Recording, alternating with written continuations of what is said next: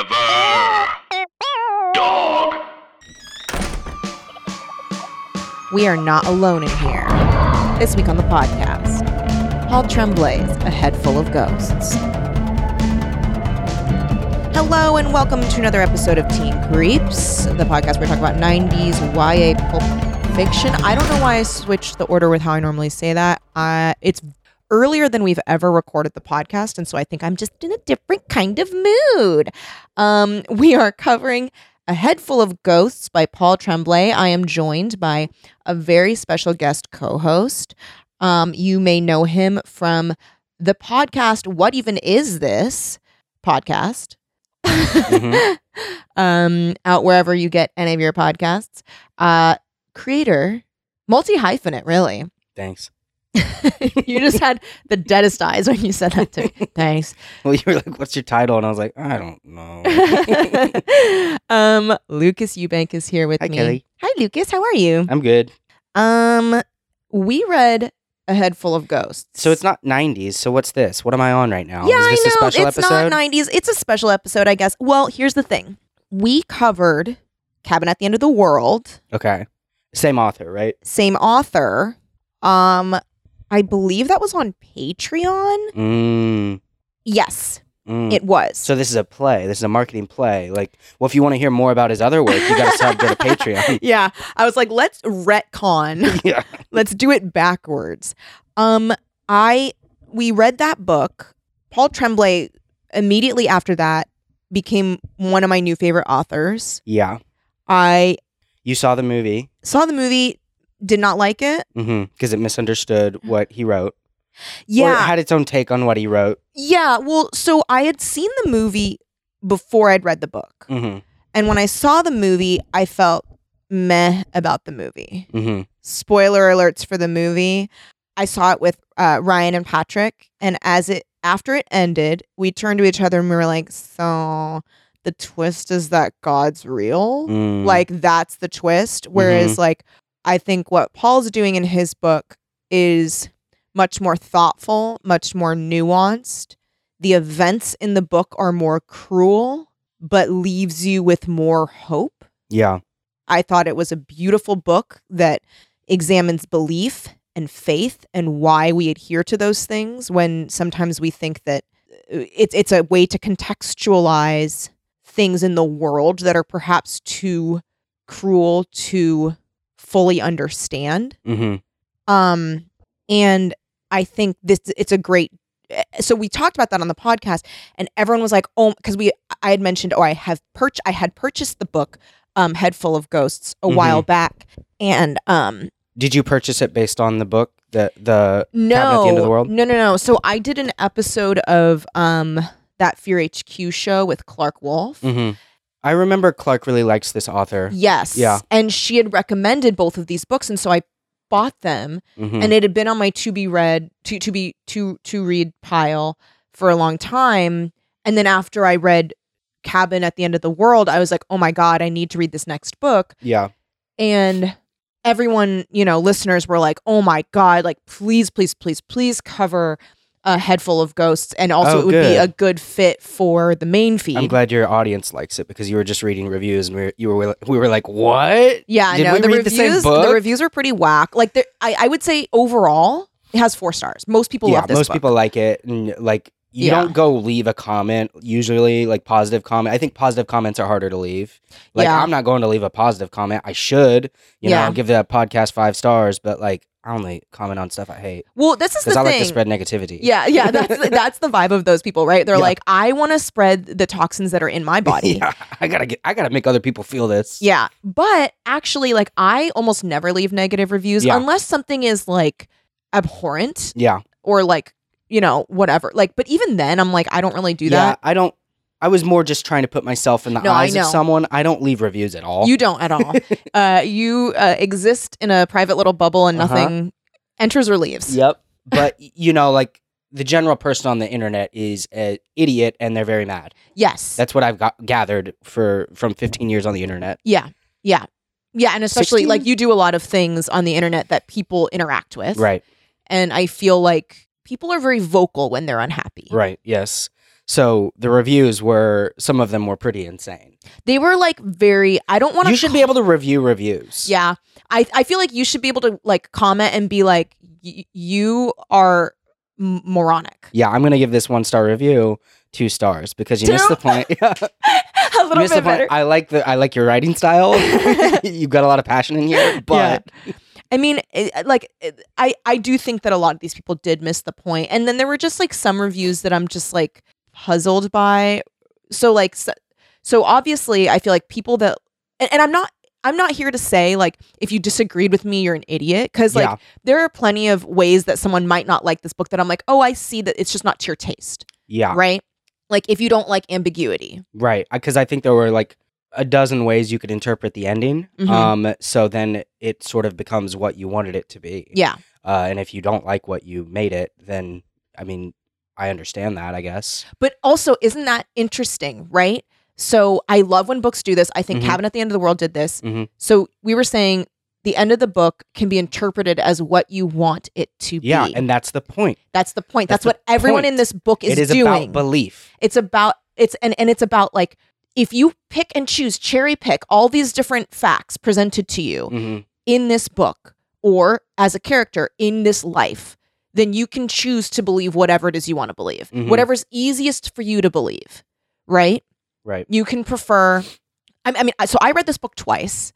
I read it um, on a plane, literally just a plane there and a plane back. I read Mhm. it. Um, and then I read it again this morning, kind of more of a skim, but I'm so glad that I did because I saw so many things later that I was like, this book is so meticulously written.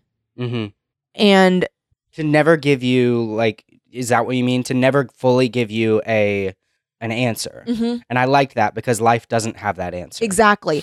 And I- and the thing that I like about this is that the only thing we can say for sure is that sometimes life is sad Yeah. and sometimes life is hard. hmm and that's it. Like that's the only thing we know for sure about what happened in this book. Um I also or also just like little things that it's like because I hadn't really fully examined and it's funny that this happened but I and maybe this is oh my god. Okay, I'm we go. having epiphanies Here here. we go. because in my first reading of this book, I was fully examining the motivations and thoughts and feelings of everybody but Marjorie, the girl Mhm. who gets the exorcism, hmm because she was an unpredictable force. I didn't fully understand her. Yeah. And that's what everybody in this book is doing. No Right. one is thinking about what is Marjorie really experiencing. Right.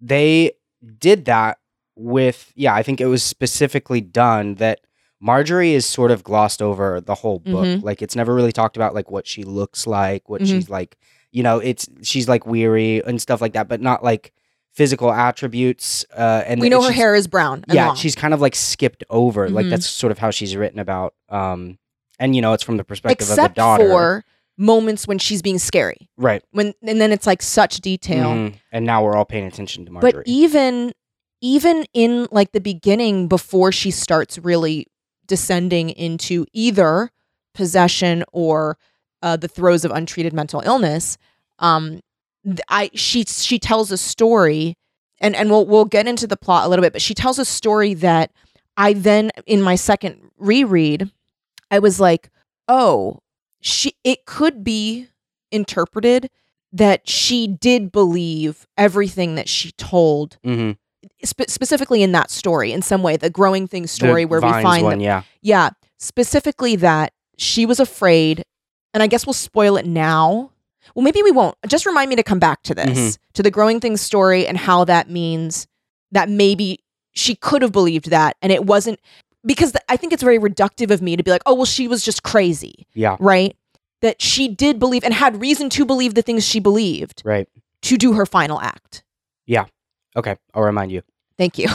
So, I really wanted to talk to you about this book because it is m- mostly about a relationship between an older sibling and a younger sibling. Yes, and you know that I'm a younger sibling. I know that you are a youngest Mhm. sibling I'm the youngest of all the siblings. of all the siblings in the world. Yes. Mm, I'm so young and small.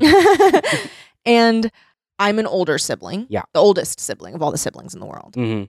and I felt like it this book kind of gave me a view into because I found that J- Paul Tremblay is very good at writing children. So good. and I was like, "Oh, I'm now seeing kind of bits of what my little sister was probably thinking and it was very heartbreaking to me Yeah.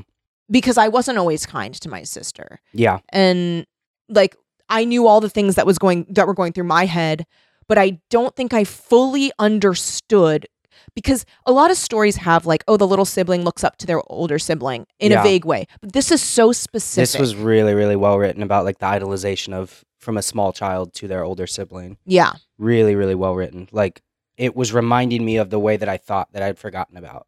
Because you, Really. it's such a small p- like period of your life um you know as a younger sibling depending you know the age gap but like that time in your life from like you know 0 years old to like four, 12 Mm-hmm. to 14 area where you stop losing that idolization it's such a small part of your life that you forget about because it ultimately i mean they're formative years but they're not like You're not years- thinking about them all the all the Mhm, time. yeah they're not years that i need to call upon for i mean some people uh, they really dwell on those years but i don't i forgot pretty much everything that happened from 0 to 12 Yeah. uh, and this really reminded me of h- exactly how i was and how my brothers my older brothers were my heroes and like, really? Like my- fully? Like yeah. you thought they were yeah they they were who i was going to be and it was cool cuz i had two of them so Mhm. it's like i get to be the combination of like everything that they are i'm going Mhm. to be i'm going to be just like them uh, they play basketball i'm going to play basketball you know just that kind of thing like of course i'm going to do this thing Mm-hmm, I'm a Eubank. My brothers did that. mm-hmm, mm-hmm.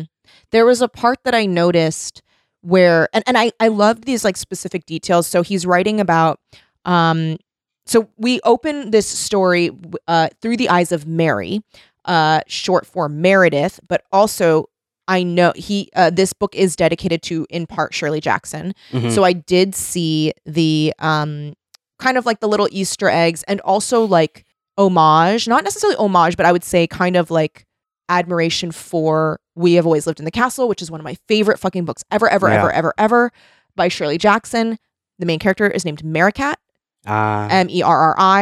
uh, And in that book, the thing that we learn is that she poisoned her entire family uh, and knew her in order to protect her older sister who was being molested by the father I see. and she knew that her sister never took sugar in her uh like berries Mhm. and everyone else did and so she poisoned the sugar Mm, and in this something very similar happens Yeah. like a kind She of a, a never- flip of it she never eats the sauce, so she Mhm. won't get poisoned or whatever. Mm-hmm. Yeah. Um, but uh, uh, so we're in in the head of Maricat as she's not Maricat, Mary, uh, short for Meredith, as she's recounting her story to a best selling author, Rachel, who is going to write a story about Mm-hmm. uh, like a final, like the definitive what happened Yeah.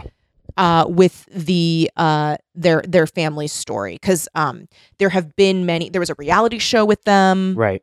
so So yeah, it was it was mostly about that probably that you've heard of this girl. You this is the Mhm. girl that's alive. mhm, from you know the one that the one from the reality show because it was like national headline news that that weird reality show where they did that exorcism that everyone was watching that family just died mhm, like everybody in that family just died mhm, uh, and they were poisoned by the father mhm. and then now it's like years later. She's like 23. She's telling the story. Finally, we're gonna get to s- what really happened. Mhm. But even she is like, I don't know that I know what really happened.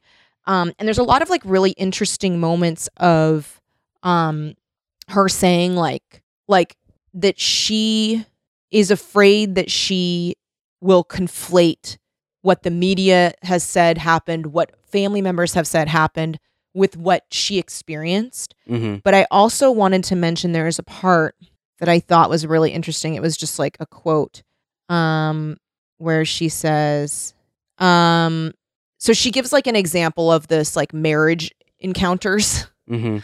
which is like her parents went she's like i'm just going to show you an example of like how what really happened and what Yeah. we believe happened is different yeah and there's like rumors of okay her parents went to um this like bible marriage encounters thing and her dad had always been really religious and her mom wasn't and he said that the wife should obey the husband out of he read it out of the bible she storms off they go to a casino Mhm. they leave early and he takes her to a casino to say sorry. And she's like, well, like, so not all that is true. Like, my dad wasn't really going to church at that at that time. He had in the past. My mom was not religious. We don't know what he said to her. Maybe he did, did say that to her. Sounds like Mhm. something he'd say, but we don't know. Yeah. And all I know as a child was that they were away Yeah. and that's it. And then like the thing that I knew was that my aunt would sing me songs because I was scared to fall asleep. Yeah. And that's all I know. And I thought that was really interesting of like her truth is like her experience of it is this completely different like child experience. It- yeah, it might be different from what she's remembering because she has like a false memory and Yeah. that she's decided to forget some stuff. Right. Or that like kind of like it, it, it I feel like it kind of hints at what people like to do with stories like these, like real real like true crime Mhm. or Yeah, drawing connections, yes, like they really love doing that. really trying to draw a connection somewhere. yeah. Yeah, it's like there's a million things that happen to someone in a day and they're like, but this right here, this thing that they wrote about, this Yeah. thing that's public info, that's the reason. It's like, Yeah. mm, maybe. Yeah. Or even like sometimes like kind of fabricating a thing and being like, well, this like it Mhm. would make sense Yeah. because they feel like they're participating in like real time mythologizing of this event. Yeah. But it's the you forget that there's a real person at the center of Right. this. And I think that's kind of why I think some true crime is rather ghoulish Yeah. um and i i it's important to remember and i'm not saying like hashtag not all true crime but like i i do feel that some is It's sort of got like a, well, I know better. Like, I Yeah. would have never been in this situation. yeah yeah Like, looking at it, you know, retroactively, uh, posthumously, post, Mhm. posthumously, Posthumously. uh, most of the time, it's like, it's very easy to draw these connections and such, but you weren't the person living through this. Mhm. and also it's very human to just look at this as a story hmm Mm-hmm. because Put a- if you were to truly understand Put a nice little beginning, middle, and Yes. Mm-hmm. end to it, and conflict and resolution and, and answers. But it's like, yeah, if you were really there, it was chaos for this person. yeah But Exactly. You're organizing the chaos into something yes because it- we we need to. As you know humans. what? It's so interesting you mentioned that because the next thing that I highlighted is um, it's just this moment where she's hiding in her room, and this is later in the book, and this is a very creepy part. It's um, it's later in the book, and it's like when the exorcisms are about to happen, and Marjorie has acted very scary. Mhm. And Mary, so uh, the ages here are, I believe Mary is, if she's in second grade, that would make her how old? Like seven or eight, Okay. And then her sister's 14. 14, 9, 10, 11, 12, 13, about 14. five, six year difference probably. Um, and she's like, she has this little cardboard house in her room. And I Mhm. love that specific detail of that cardboard house because it feels very just like real. Like we all have something that we were obsessed with in our room. hmm But then it becomes this scary thing to her. She doesn't want it in her room anymore Mhm. because Marjorie uses it to scare her. Yeah. Um, and it becomes this perversion because inside of the room, she's drawn Marjorie as a warrior woman, which also I thought was a really lovely, naive, like the pure idolization of your Mhm. older sibling. Yeah. Is that something that you would have done? Something like that? I think so. Yeah. I probably would have. Yeah. yeah. yeah, it's that kind of thing. Like your older siblings are your heroes at that age when you're like Mhm. six or Mhm. like under ten. hmm And she says, like, I welcomed a- even abuse from her because, like, the worst thing was to be ignored Mm-hmm. and not paid attention to. Yeah, Yeah. yeah, and that was that's that's very true for younger sibling stuff too. Like you're you're running into their room at all times of the day, and they're yelling at you to get Mhm. out, but you're like, I just want to like I want to be yelled at. Yeah. you know, like I want to be I want to fucking I want to mess with your shit. Yeah. you Yeah. know? I just like the attention. Mm-hmm. Um, but in this scene, and kind of what you were saying, like uh, the, how the brain likes to try to make patterns out of chaos. Yeah, Um. So she's, it was e- so she. It's the middle of the night. She like hears something in her little cardboard house, and she thinks it might be Marjorie, Mhm. who has been being very scary this Mhm. whole book. yeah. At this point, ha- has been very very She's scary. being a little freak. She's Yeah. sneaking in. She's like, I hold your nose closed yeah. until your eyes pop open. yeah. when you're sleeping. And we're Yeah. like, what? Yeah. And like at this point too, she has like vomited bright green shit at the table. Yeah. She is like spoken in weird Cthulhu tongue. Yeah. She's done Oh, okay. So this is so later. this is in the later. Book. This is like Gotcha. the the crew has moved into the into the Gotcha. place and she has this is the scene um Is this the scene where she's like hiding? where uh oh no no no this is before i'm sorry So this is this is like foreshadowing when she hides in there and chokes herself. Yeah. This is b- right before. It was even darker inside the cardboard house than it was in my room, like how deeper water is darker than the shallows. I backed away from the house, but my traitorous eyes kept staring at the window. I wasn't sure if I was seeing things or not, but the shutters appeared to be moving slightly, as though the house were breathing.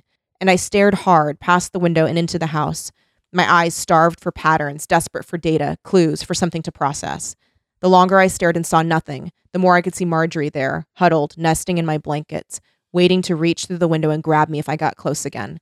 Or maybe she was giggling to herself and spidering around the cardboard walls and ceiling, waiting to drop and sink her fangs into my neck. Or worse, maybe she was the victim trapped inside and she wanted me to help her, but I didn't know how to help her. Like Mhm. that, Yeah. I feel like is so emblematic of the entire book, where Yeah. it's like, I don't understand what I'm seeing, so I'm just gonna like create an explanation. Yeah.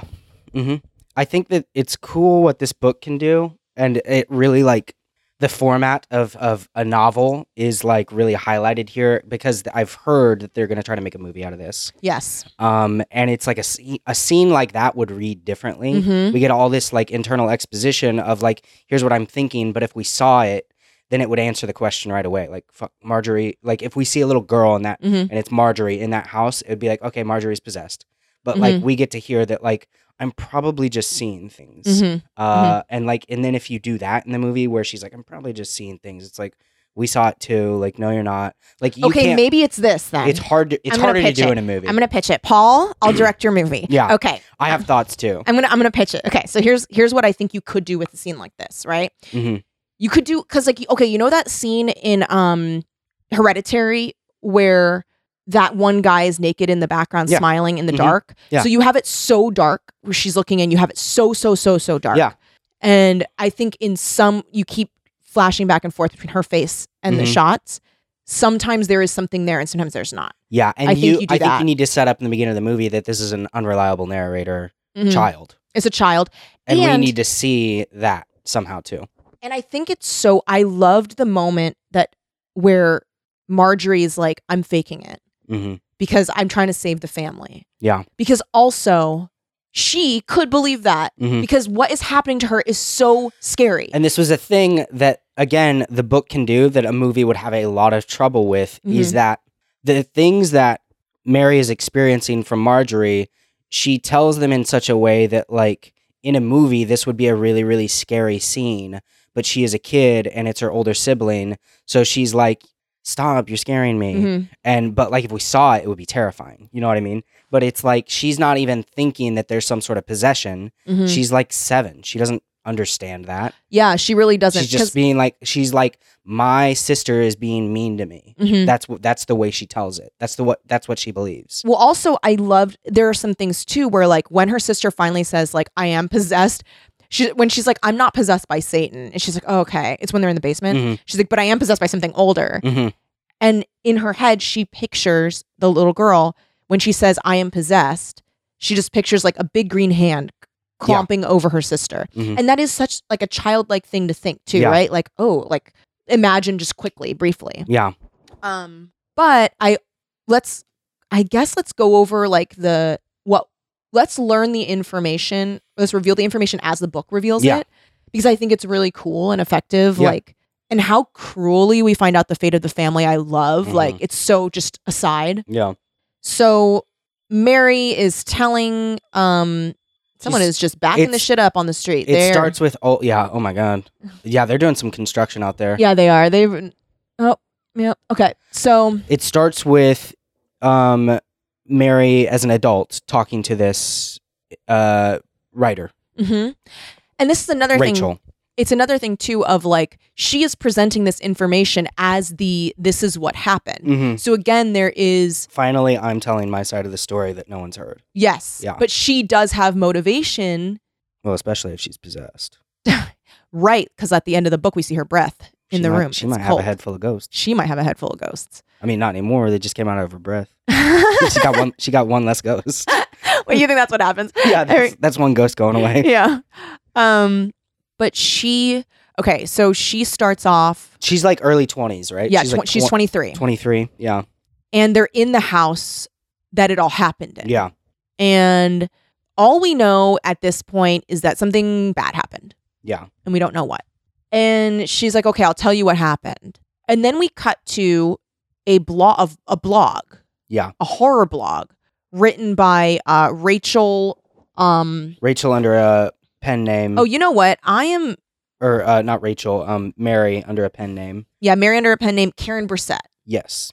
who is actually a you were telling me. I think I saw that she might be a bookstore owner that Yeah. Paul Tremblay like knows IRL. Yeah, there are some cute little like things like uh the the name of the um her tutor later you noticed Yeah. is Stephen Graham Jones, who's the writer of uh of um, My Heart is a Chainsaw. Yeah. So I think that's like a that's a cute thing to do Yeah, with to like your friends toss your or friend people into you the book. admire. Yeah. Yeah, and he says in the in the book, like I always remembered his name because that's how it was. That's how he said it to me, Stephen Graham Jones. And I wonder if like that's how Paul actually met. Yeah. Yeah, this guy said all three names to me. Yeah. Um, um so yeah, so they're they're in this house. Uh, uh, we assume something bad happened, and then it cuts to this blog, mhm. and we don't know who's writing it because it's under a pen name at the time. So that's how it's presented to us. Right. And um the and yeah, that that all we know it's a it's this blog that's like covering the story of what happened and I and and like The- dissecting it, and it's dissecting the reality TV show. yes, that covered the the the incident, but also like dissecting it through a very like new academia lens. Yeah, it's kind of deliberately like annoying. Yes. like young girl blog. Yes. It's like an annoying like horror girl blog Mhm, and it's also debunking every it is like nothing crazy happened. mhm. It is no it was not a possession. It was just Yeah. This reality show taking advantage of this family. hmm And it is so intensely like this didn't happen, this didn't happen. Yeah, here is here's a um explanation for everything. Here's a scientific explanation Mhm. for why this would have happened. Mhm. But it also ignored some stuff. Mm-hmm. and so it's a really it's really interesting like we're seeing this character both tell this story to this writer but then also tell the story to an audience in different ways Mm-hmm. and i feel like i, I really liked how it was kind of like sometimes when you look back on hmm, a tendency for the overly therapized Mm-hmm. to look back on your past Mm-hmm. is to third person it Right. that happened to this person and also to and i'm not saying therapy is bad i'm not like a scientologist i love therapy i do this myself I am a Scientologist, so so that's unrelated. I don't know why you said that. but like when i look back on like really hard things that happened to me a lot of times i will like dissect it Mm-hmm. intellectually and intellectualize my trauma so that way it doesn't hurt me Yeah. as much and and the reveal that the person that karen brissett is her Mm-hmm. I thought was really effective and Yeah. sad. Yeah. Because she's talking about it in such a like critique, um, Mhm. and she's you know all these characters in this reality show. It's her family, but she's being like that was annoying. The dad is like this gross guy. Mm-hmm. the mom is you know she she sucks and she's uninvolved and clearly she doesn't care about this family Mhm. but like but then she gives like them some like redeeming quality it truly feels like she doesn't uh, Mm-hmm. it's academia. she yeah she and she is so disconnected from it that it, it truly feels like it doesn't affect her Mhm. so that i mean you know that it does Mm-hmm. so like what what's going through her head actually you know You know what it is? Her blog. I know that it's like i- i- it's such an accurate portrayal of what I consider to be ghoulish true crime. mm-hmm. It's very flip. Yeah. Um and that's not to say that you can't face like I I personally really like last podcast on the left. I'm not saying that you can't find like gallows humor and shit. yeah like i think it's a very human thing to to find humor in in in horrible unimaginable things yeah like i have made jokes about my own shit that i've gone through you know like Mm-hmm. it is like it's only human to be like lol at Mhm. the gates of hell Yeah. um but she's sort of doing like the annoying thing. she's Where- being annoying yeah. about it yeah She's like, um, like for instance, just talking about like these people like their characters. Yeah. And she's critiquing a reality show that's a real family. mm-hmm. Mm-hmm.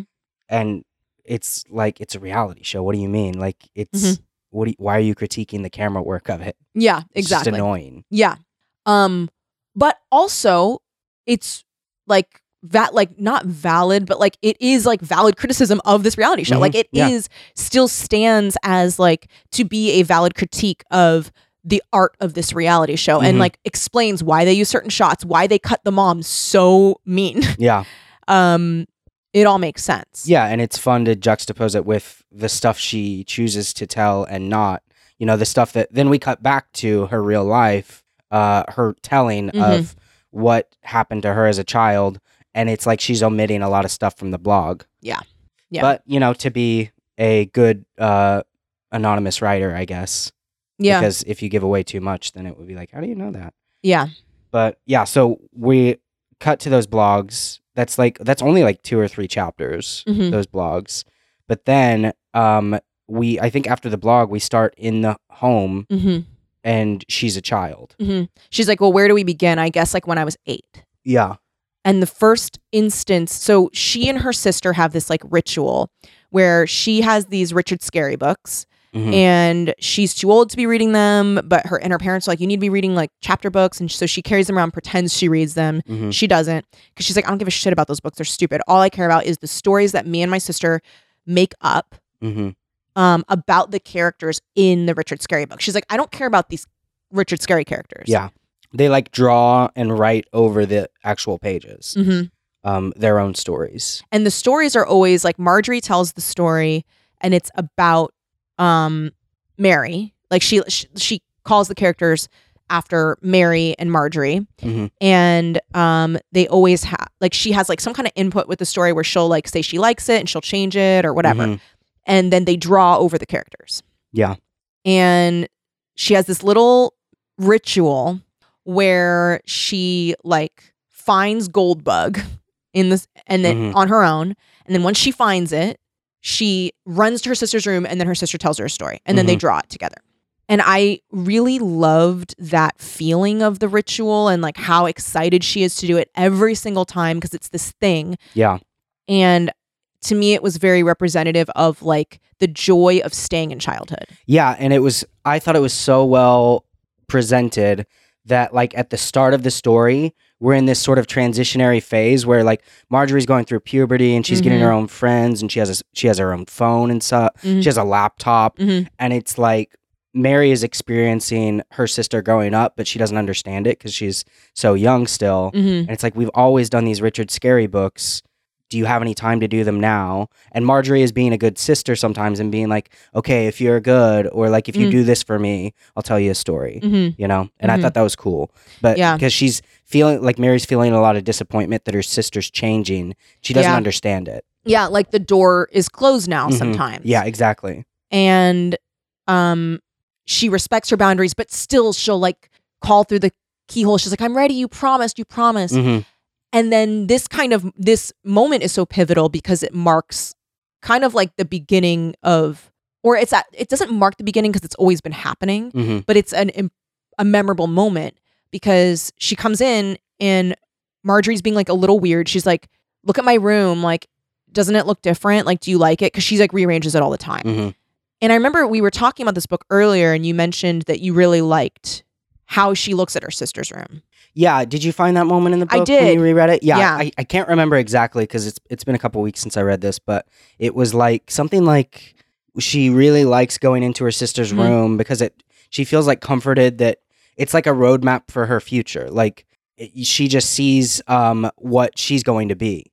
Uh, so like when she walks into this room, um, she feels sort of like no uncertainty almost for the future. Yeah. Um. It's something like that. Yes, it is. I just I just want to find it. Uh. Uh. So she she bullies her way into the room. Because I was convinced that I was going to grow up to be exactly like Marjorie, entering her room was like discovering a living, breathing map of my future, and a map with consistently shifting geography. Marjorie was always rearranging her bed, her dresser, desk, assorted bookcases, and milk crates, filled with the most current accessories of her life. She even would rotate her posters, calendar, and astronomy decorations on the walls. With each permutation, I'd remodel the interior of my cardboard house to match hers. I never told her I did that. And that too, where she like changes what the inside of her cardboard house looks like Yeah. And like I never told her I did that. That's like so cute. It's like her own Mhm. little Yeah. secret. Yeah.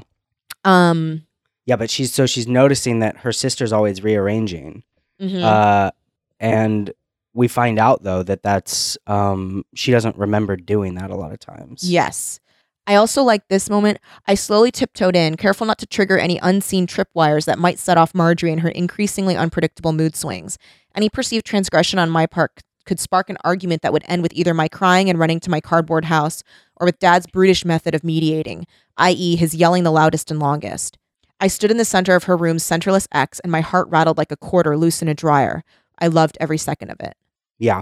Yeah, that's what it's like being a, a younger sibling. Yeah. did you did you have any like little rituals that like you always did with your brothers or either of your brothers that like they kind of stopped wanting to do do you remember any There certainly. I just I don't remember them. I know there were.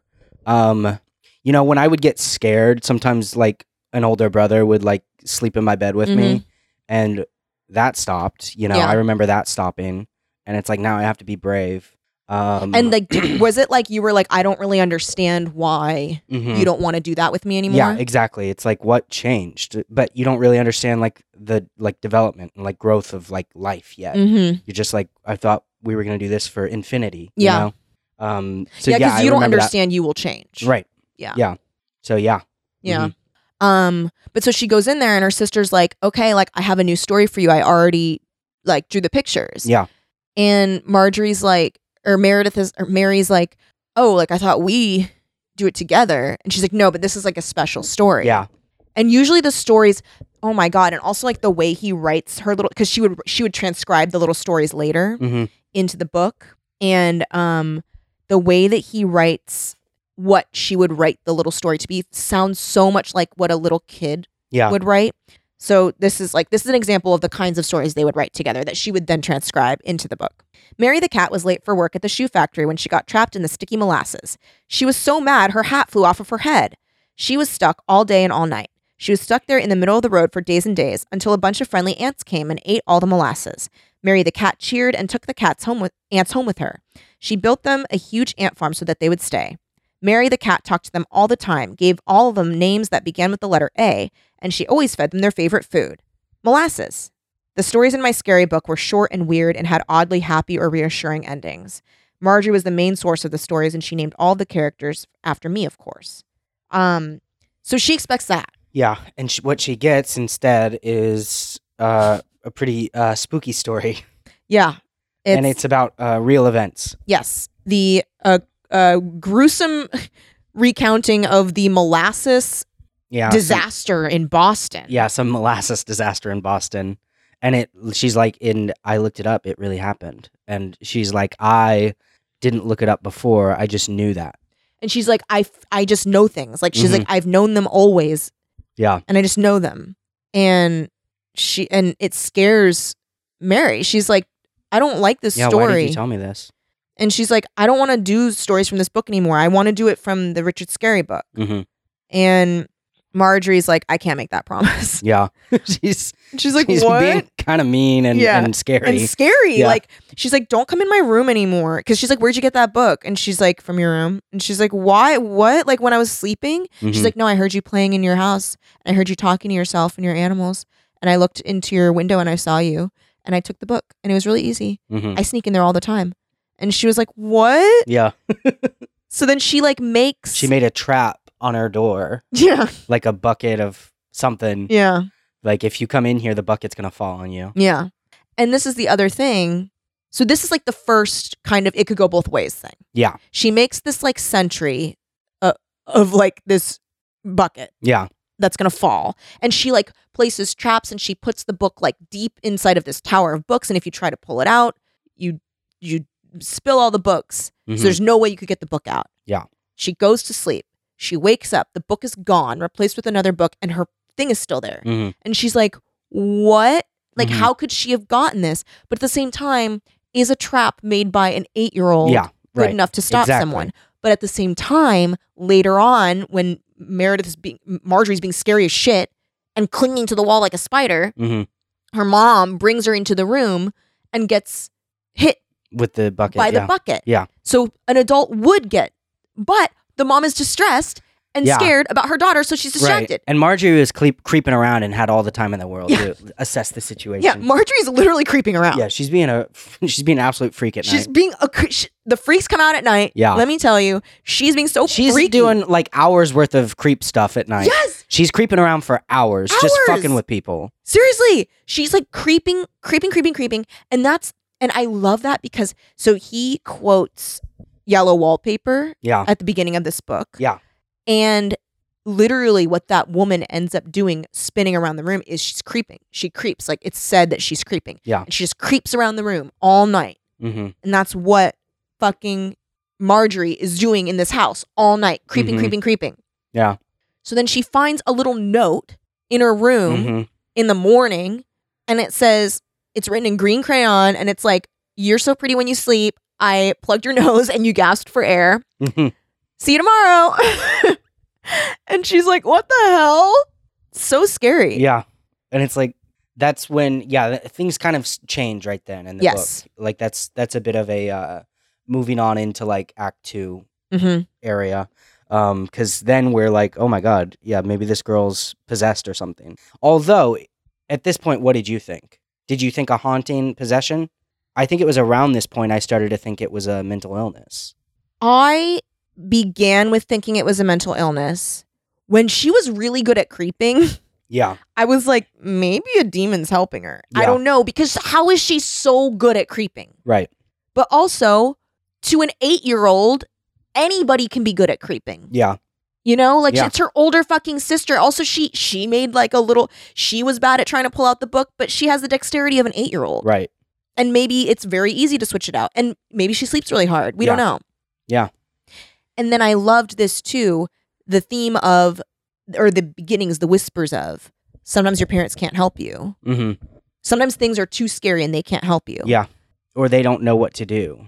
Or Right. the the problem solving that they do is bad. Right. or something like that. Yeah, the it's that's beginning the of real it- world stuff. But the beginning of it materializing as her mom sleeps with her one night hmm and she wakes up and there's a fucking growing vine, Vine dra- drawn. drawn. on her hand, Yeah, which means that Marjorie came in even though her mom was sleeping there and got to her anyway. hmm So, like, that thing of like, that's the beginning of like, well, sometimes your parents can't help you. yeah, And then it's like, it evolves into, and they can actively harm you hmm in trying to help you. right. Based on the title of the book, Mm-hmm. um, and what I knew from what you told me about Cabin at the End of the World, when I started reading this book, I was thinking, um, this is going to be a book about uh, mental illness, Mhm. and that idea changed several times throughout. Yeah.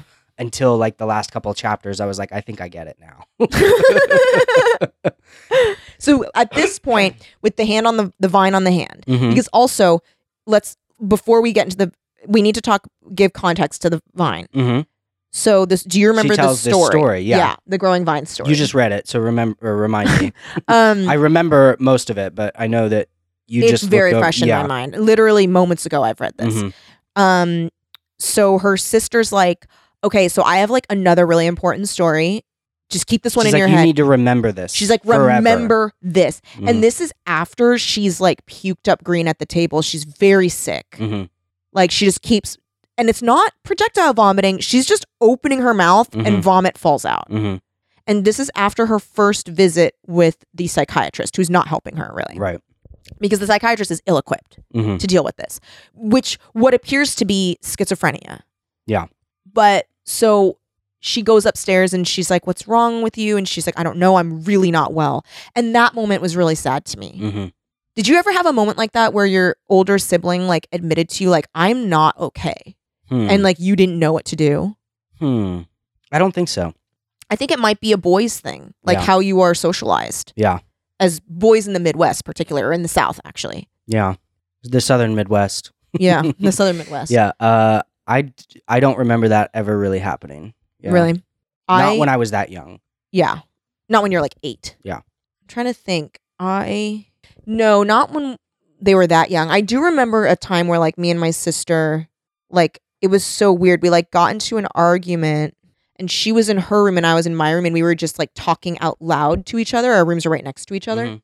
And she was like, I just think because she was she had stopped taking my side in arguments with my parents. And I will say, arguments with my parents were very fraught, very explosive, like Mhm. m- house shaking. And I remember my sister um stopped. It was probably traumatic for her to see them. I mean, I know it was.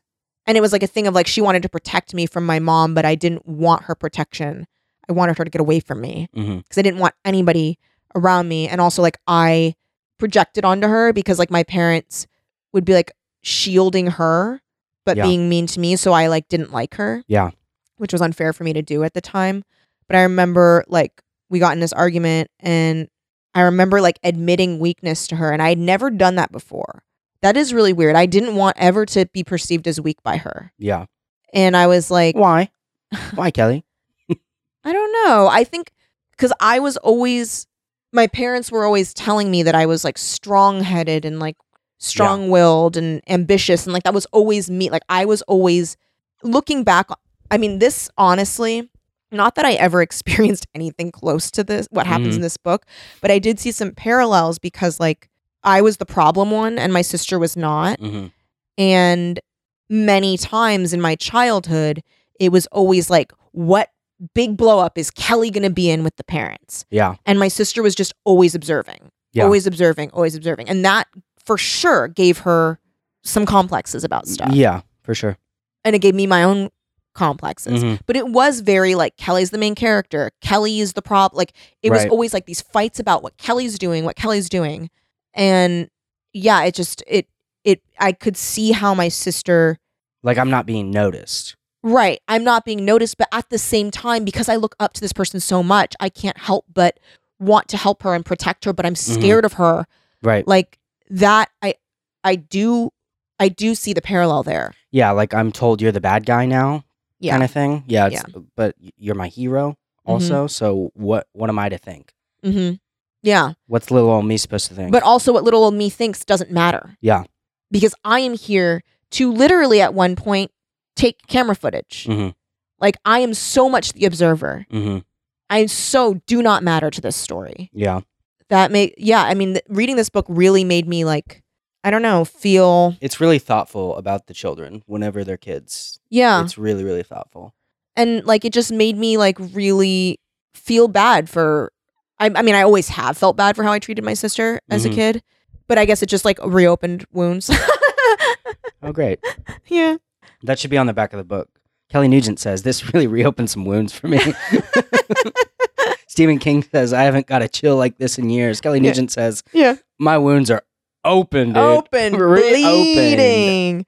Um, I gotta call some people. I gotta say I gotta say I'm sorry to. I I know. I have to do my like. What's that apology like? tour. AA. Yeah, Yeah. that apology tour. Um, but so what were we saying? oh, the context for the vine, the vine story. Yes. Okay, so she's like, remember this story. So this is after she's like done all the weird vomiting. Okay, and there was a thing at the table that I liked, but before the vomiting that I want to talk about. yes, yes. it was like- I took a picture of it. Do you want I to? was like, I liked that moment. She was talking about, she was asking about their dead grandfather, and she was asking her dad about this because dad believes, right? Yeah, Dad's a believer. Dad believes in God, and she's like, how do you know, like with an all powerful God, how do you know that he's not that grandpa, grampy, when we get up there to heaven, that he's not a demon playing a trick?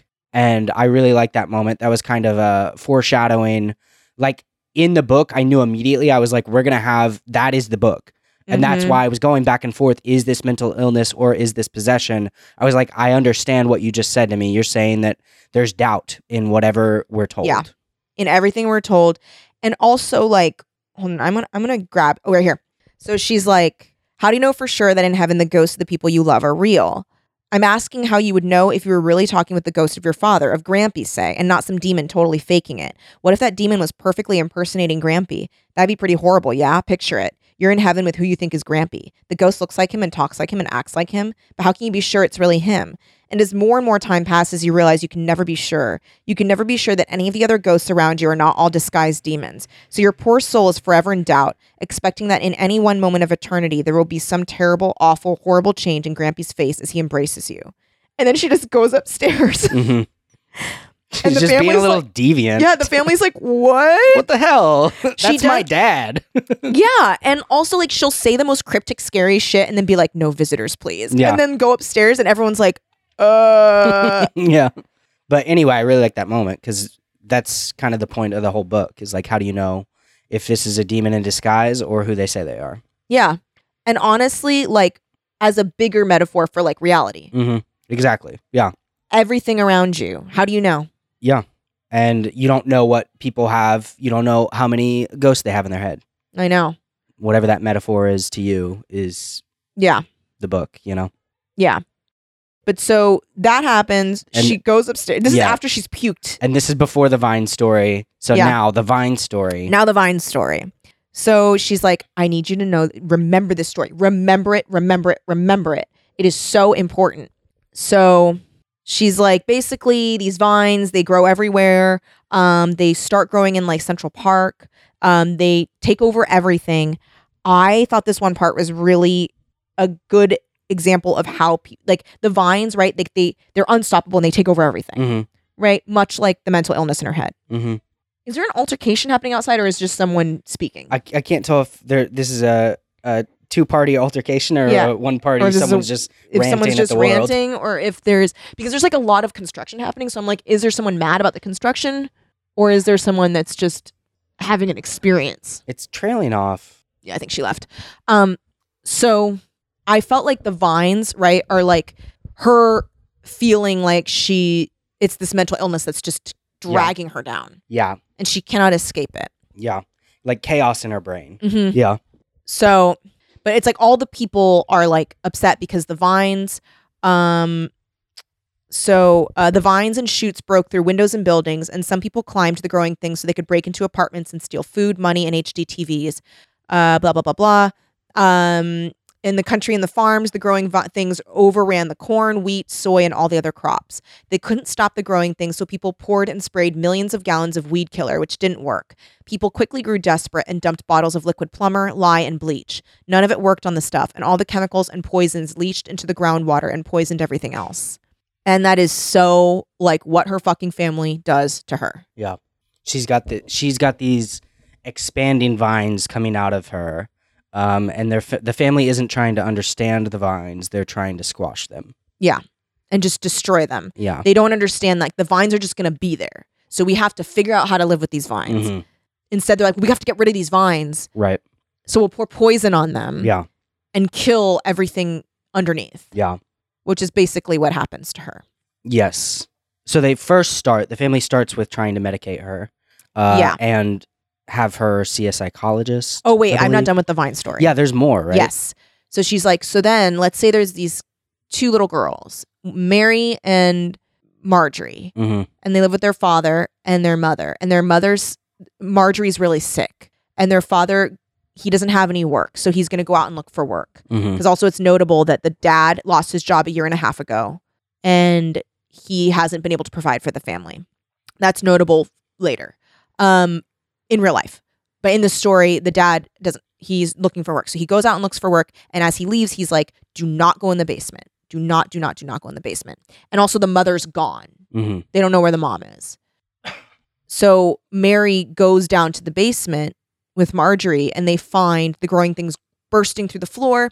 They push up the mother's body. They've found that the father has poisoned the mother and plans to kill uh, Marjorie. hmm And that's why she's already sick because she's been poisoned by the dad. And then they hear a knock at the door and they say, uh, Mary tried to ignore the pounding on the door. Instead, she asked Marjorie two questions What do we do if it isn't dad outside the door? What do we do if it is?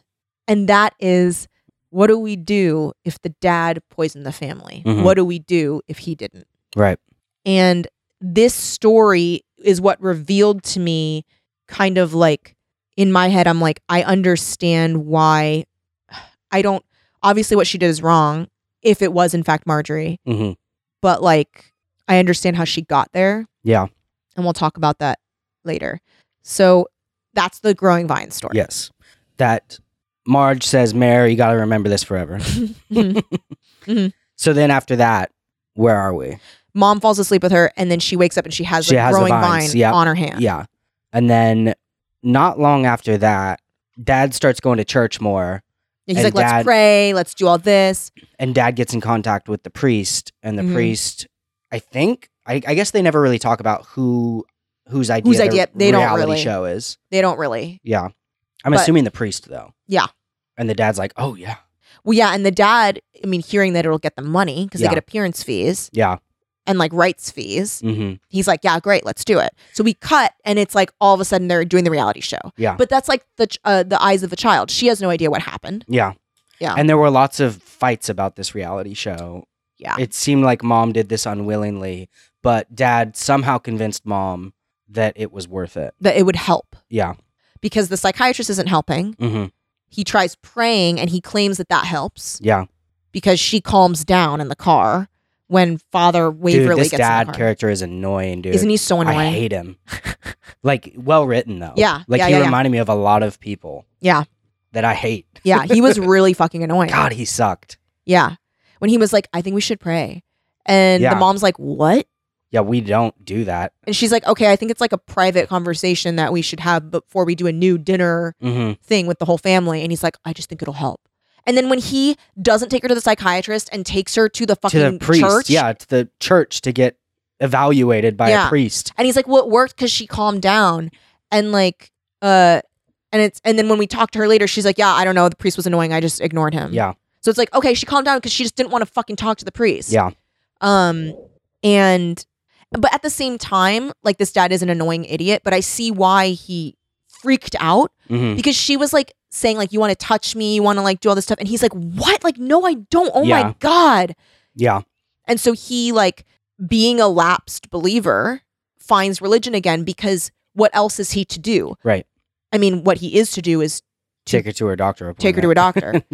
but, like, it's just like that doesn't seem to be working Yeah.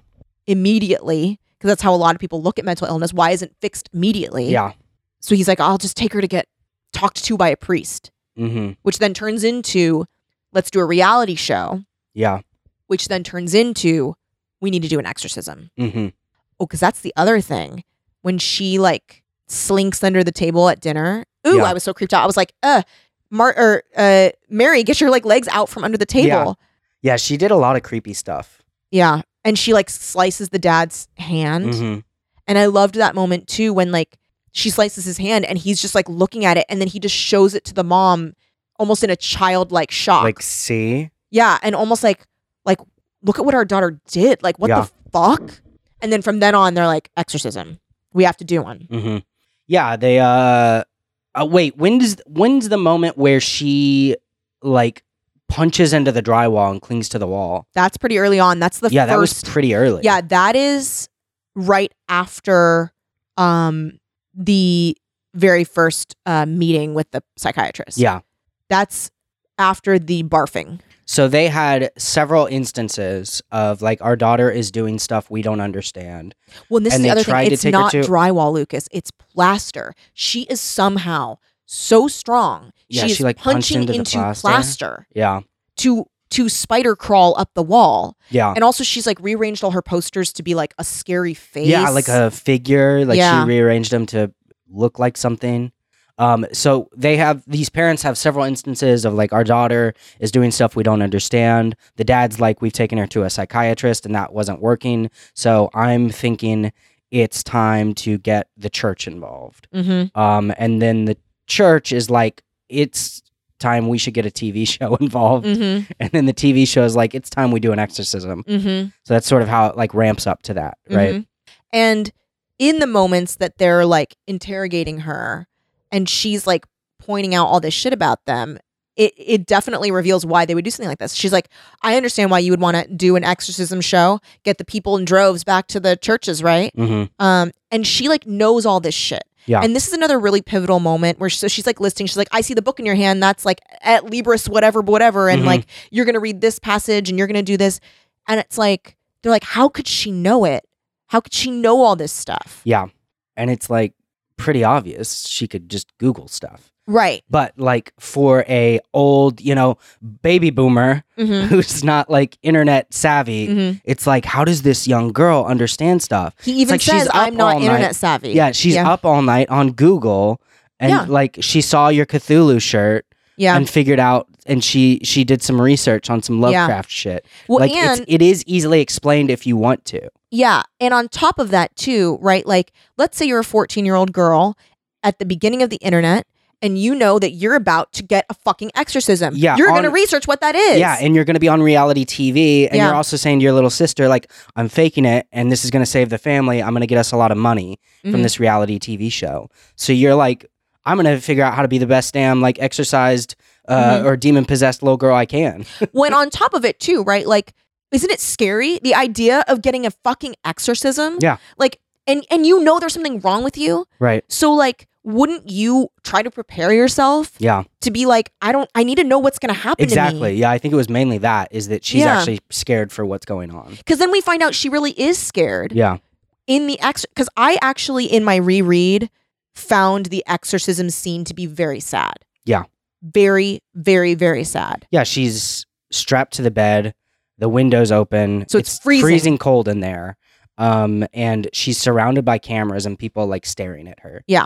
And like doing like the power of Christ compels you. yeah You know. and like regardless of and this is something i've always been interested in is like the act of the exorcism it's like you've got like a really nervous teenager strapped to a bed and a lot of people staring at them when like, people, i'm gonna do whatever i can to make you think that i need like whatever will get me out of these straps and end this night Yeah. i'll do it yeah, fine, I will. It's like coerced confession. exactly And honestly, there are cases of people dying in exorcisms, like Yeah. young girls Yeah. dying in exorcisms. So it's a very like horrible experience. It's very very cold in there. Everyone is like she's contorting, she's freaking out, she's tied down. yeah Um, and the part that really broke my heart was because we find out later that like the um the reality show people have rigged up shit to happen on the Mhm. bottom of the bed for the drawers to open Mhm. and so she, she's like doing her little exorcism thing that she thinks is partially a she is losing it yeah but b i might as well put on a show for these people because what else yeah so we can end all this yeah so and- we can end it yeah and yes then the drawer flies open and she's like, "What the fuck?" Yeah, she's I like, did "That's not do me." that. And she's like, stop, please. Like, is what I did not enough? Like, please, please stop. I'm Yeah. scared. I'm scared. Stop. And they won't stop. And then I loved this because it is true in the uh in the in the um dissection of it in the blog, they compare it to a John Carpenter's The Thing Scare. Yeah. Where it's like we see him pull up the the blanket to her chest because she complains she's cold. The the priest Mhm. once, he's okay. Okay, then it's fine. Twice, oh, he's okay. Then it's fine. The third time, she bites his arm. "Yeah, Dude, And she that sinks in, dude. was gnarly. she sinks in. She doesn't let go. So the guy pulls away, and they like apparently in the reality show, like the way you see it is that it's blurred out. Like there's a long string of blurred out like flesh, Mhm. but like it's from the point of view of Mary who saw it all. Yeah. and it's disgusting. Yeah. It's like she sunk in and didn't let go, and he pulled back, and now he's bleeding like crazy. And there's like, And she, calls it spits a, out the part of his arm that she took out. Yeah, because it's a spaghetti string of s- flesh Yeah. that tears from his wrist to his elbow. Ugh. And then she spits it out at, Yeah. at him. And Yeah. he's just like, "Ugh!" and he's on the ground. And she has somehow gotten free. Yeah. But also, did the mom not put on the Yeah, because th- constraints? before this exorcism, the mom is like, "We're gonna back out of this. Yeah. I know you don't want to do this. and we, she we're gonna get you the help we need or you need." She's like, "If at any moment you want, you don't want to do this, um, we're gonna say no." And Marjorie is like, "No, we'll do it." Yeah. Um, and the mom is like, "Okay, I guess." But then when she's putting the straps on, I think she couldn't do it. She couldn't Yeah, bear I to think she strap didn't her put 'em- daughter down, so she left like the leg straps off, right? Mhm. Yeah. And also I love there's like a little part where the mom's like, I look back at the woman who agreed to this and I don't know who she is. Yeah. She's like, I don't know how she could have agreed to this. I don't know like how could I have done this to you? Yeah. And that was like so I just felt like all the characters were so well they Mm-hmm. just felt so real and lived in. Mhm. Mhm. um because everyone that makes stupid decisions there's stupid decisions like that's like well what would you do what would you believe Yeah. because that's the other thing too where it's like they i- in the um in the blog she's like oh they cut the stuff of the mom you know so cruelly Mm-hmm. because like she just doesn't believe any of it despite all of the information put in front of her Yeah. But again, I was thinking to myself, even if there is all this unexplained shit, right? Like, how is your daughter so strong she can punch holes in plaster and climb up like a spider? Mhm. She's like speaking in these tongues. Yeah. It's all like very strange. But even then, would you believe your daughter's possessed?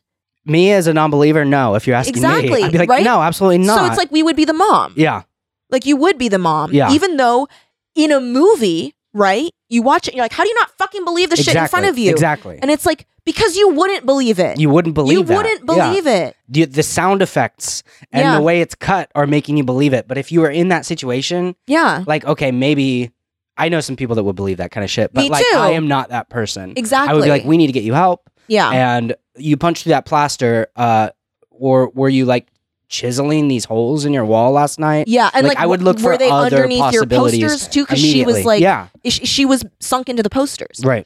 But like, that's the other thing, right? Like, I feel like let's put ourselves in this position, right? This girl is like experiencing this stuff, and we are witnessing it. I think no matter what, even if I, d- I, I wouldn't believe it's a possession. No, but you would be terrified and heartbroken. Well, and th- I think there would be late night discussions where we would be like, but what the fuck was that? Yeah, How did she do that? right. right? Like there is stuff where you're like, I cannot explain this, and like this is really scary, and this yeah, is you'd be happening. terrified. Yeah, Yeah, like in my house. Yeah. and like to my daughter, who I like, you know, I'm supposed to be protecting, hmm and I don't know how to protect her from this. right. And this is like, how is she doing this? Yeah, yeah. But so they do the exorcism, and then she breaks free, and also. It's so cold in there; they can see everyone's breath, Yeah, but they don't like they don't tell the audience that the windows are open. the windows It's are very open. cold. Yeah, and th- she says that in her blog that like a like eagle-eyed viewer can see that the window, like the Oh yeah, window, when the, the, curtain the blows, curtain blows yeah, and which you can doesn't see the happen windows in a open. room where the windows are closed. Yeah. Um. Yeah. So she runs out. Mary's running away, and she, um, like trips and falls down the stairs. Um, and Marjorie is chasing after her. Um, and Marjorie gets to the top of the stairs, and then there's a moment where Mary stands up, and they both turn at the same time together Mhm. um, which I'll talk about later. uh, but then Marjorie says something. I can't remember She what. says, "Wait for me." yeah. And then she like gleefully leaps off the stairs and injures herself. But I think we cut right there hmm because it's from the perspective of the, of the camera guy at the bottom of the stairs. Yeah, and we also still don't know what happens to the family at this point. So at Right. this point, we're like, i- "Is this how it all ends? Does she die jumping off of?" I this? assumed right there I that thought she she died. died. Yeah. but, But, then no, she breaks her ankle. we find out something much sadder happened I know. uh, later. But yeah, she just broke her ankle. Yeah, Uh, TV show wrapped. Um, successful show. and then they got some this- crazy, s- and- creepy shots. Yeah, and this is all kind of told to us through the blog. Yeah. And this is where I think this was so masterful to have the blog reveal to us what happens. It's like, oh yeah, and then by the way, like the entire family was poisoned. Right. And they died. Yeah. By the father, except for Mary. Yeah. And it's like, wait, what? Yeah, and you're like, oh, so that's how it happened. Yeah. And also like, The Vine story yeah, like the Vine story. that that comes back up. It's like, oh shit, that that was kind of what she foretold but we don't yeah, exactly. It is kind of what she foretold. that the that the dad was gonna kill everyone. Mhm. Um, and yeah, we we still don't actually know what happened until a couple chapters later. But yeah, uh, yeah, it was just sort of like flippantly said in the blog that like, by the way, yeah, as we all know, the whole family died except for the young girl a couple weeks later or whatever, or like a couple months later. Yeah.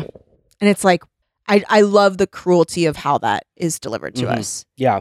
Yeah, it's it's I love that that that blog was like a juxtaposition of what was actually happening because it's like that i- it's that fucking like true crime shit of like we just watched this most horrific thing and she just flippantly is like and by the way, yeah, of course the family died. But also because it's not super salacious, they don't go into it. Yeah. But also, the reason she's not going into it is because she's hiding about what really happened. Mhm. Right. We find out. Mm-hmm. Mhm. Yeah. Because she says, I think after that blog post, she has the conversation with Rachel. Yeah. Where she's like, by the way, I've been writing. Um And this is in the coffee shop. Uh, yeah i've been hired to write uh and like you can you can read my blog posts over here or Mhm. some shit And I want you to, I, I want to mention so their final interview session, she uh, is telling the story uh, and they're in a coffee shop, hmm and they they say that it's super warm in the coffee shop. Yeah. and I'm trying to find because I think this is relevant. Yeah. Um, the Barista, they barista. ask him to turn it off. the right? barista is like, I can't control this thing. Like, I, this is so weird. It's never done this or some something like that. Like, it's crazy. Like, I think they ask him to turn it off, and then it gets crazy cold. Well, it just starts to get really cold. Yeah. They ask him to turn it off. Or did they ask him to turn it off?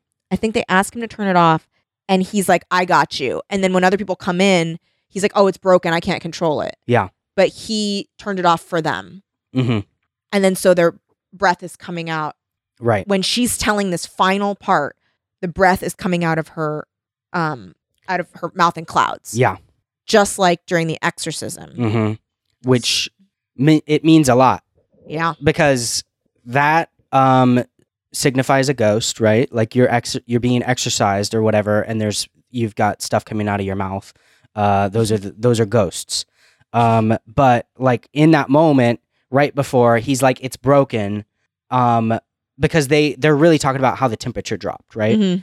um, which is like they say in the reality show in the blogs and stuff that's like that that means ghosts Mhm. right um, he says it's broken is he lying or not like he's we, lying. He's lying to the customers. we don't know that what if he was lying to them when he said he turned it off Oh So yeah, maybe. i think what Yeah. Mm. he i think what i think it's just another one of those things that he's adding in of like who do you believe right. like did the air conditioner actually break and he can't turn it back on he turned it off for them and that's why it's colder or did the temperature drop after she revealed her secret Yeah.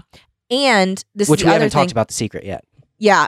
But this is the other thing too of like, let's say we're believing that there are it was possession, right? Right. When she says wait for me and then jumps mm-hmm. and then they both turn away from the same camera time.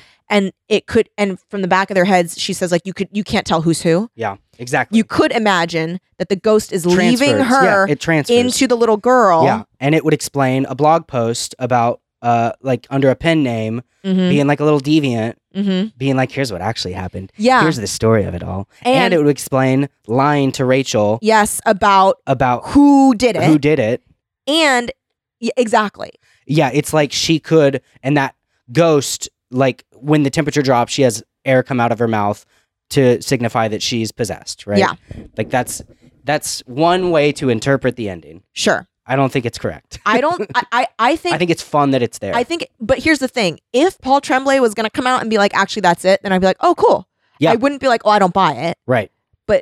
As it stands right now, because that's the It's- thing: you could pick out everything in here and be like, "Yep, she's possessed," Right. and now the daughter, or, and now the sister's possessed, and she's the one who actually did it, and da da da da. yeah.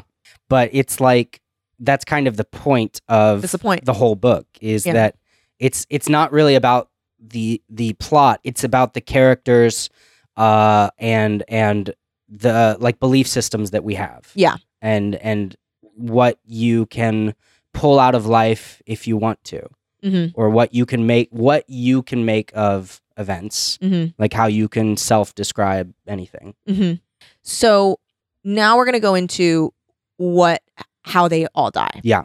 So she gets a little note and it says, "Come into my room. It's life or death." So she Mhm. goes into her room, and this is all being told by. This is not covered by the reality show this is her revealing a secret to Rachel to Rachel for what really happened. Yeah. And that's the other thing too. Even then, Rachel's like, "I don't know if I believe this." Mhm. And also, she's like, "Oh shit! Like, is there like like evidence? Like, th- are they reopening the case? Like, w- do they have fingerprints? Like, what happened?" Yeah. So the way the story as the public knows it is that the father freaks out and family annihilates his family Mhm. and poisons the spaghetti sauce. But because from the very beginning of the book, we know that she doesn't eat spaghetti sauce, she doesn't die. Yeah, and there was something about like there were all these protesters while the show was going on, Yeah, and and, like, like, a Westboro West, Baptist Westboro shows up. Baptist type. That, I don't think they actually ever said that, but um, it was like after the events of this, uh, they believe that he was starting to align with that church.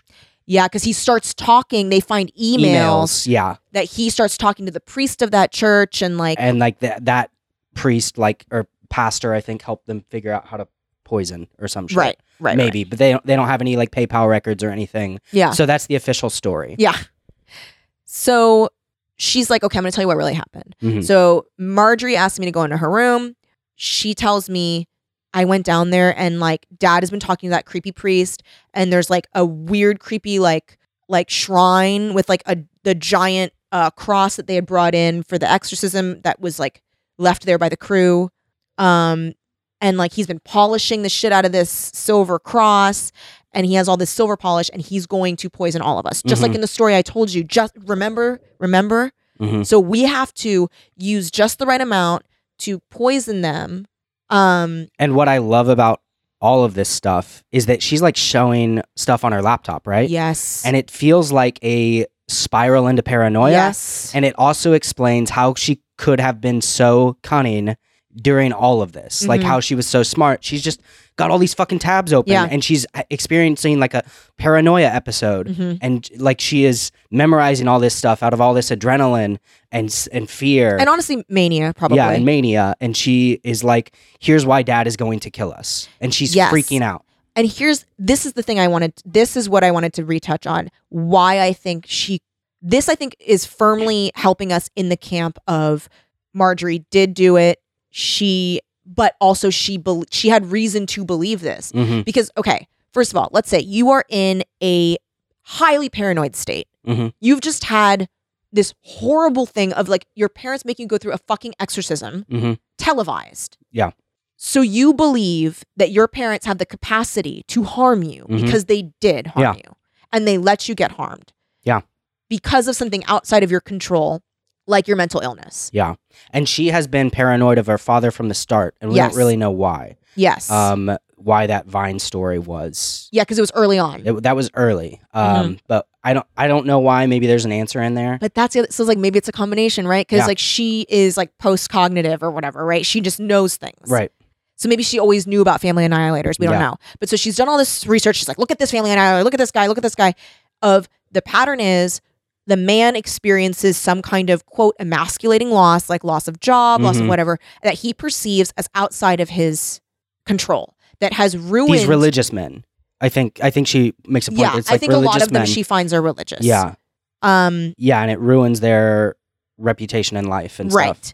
And they cannot control it. And so they choose to annihilate their whole family and themselves. and themselves. Yeah. She's like, Dad is obviously going to do that. And she's like, I found stuff in the basement. Yeah. Like he's working on stuff in the basement or Mhm. something like that, right? Yeah. She's like, he has, he bought that silver polish stuff and he's going to kill us all. Yeah.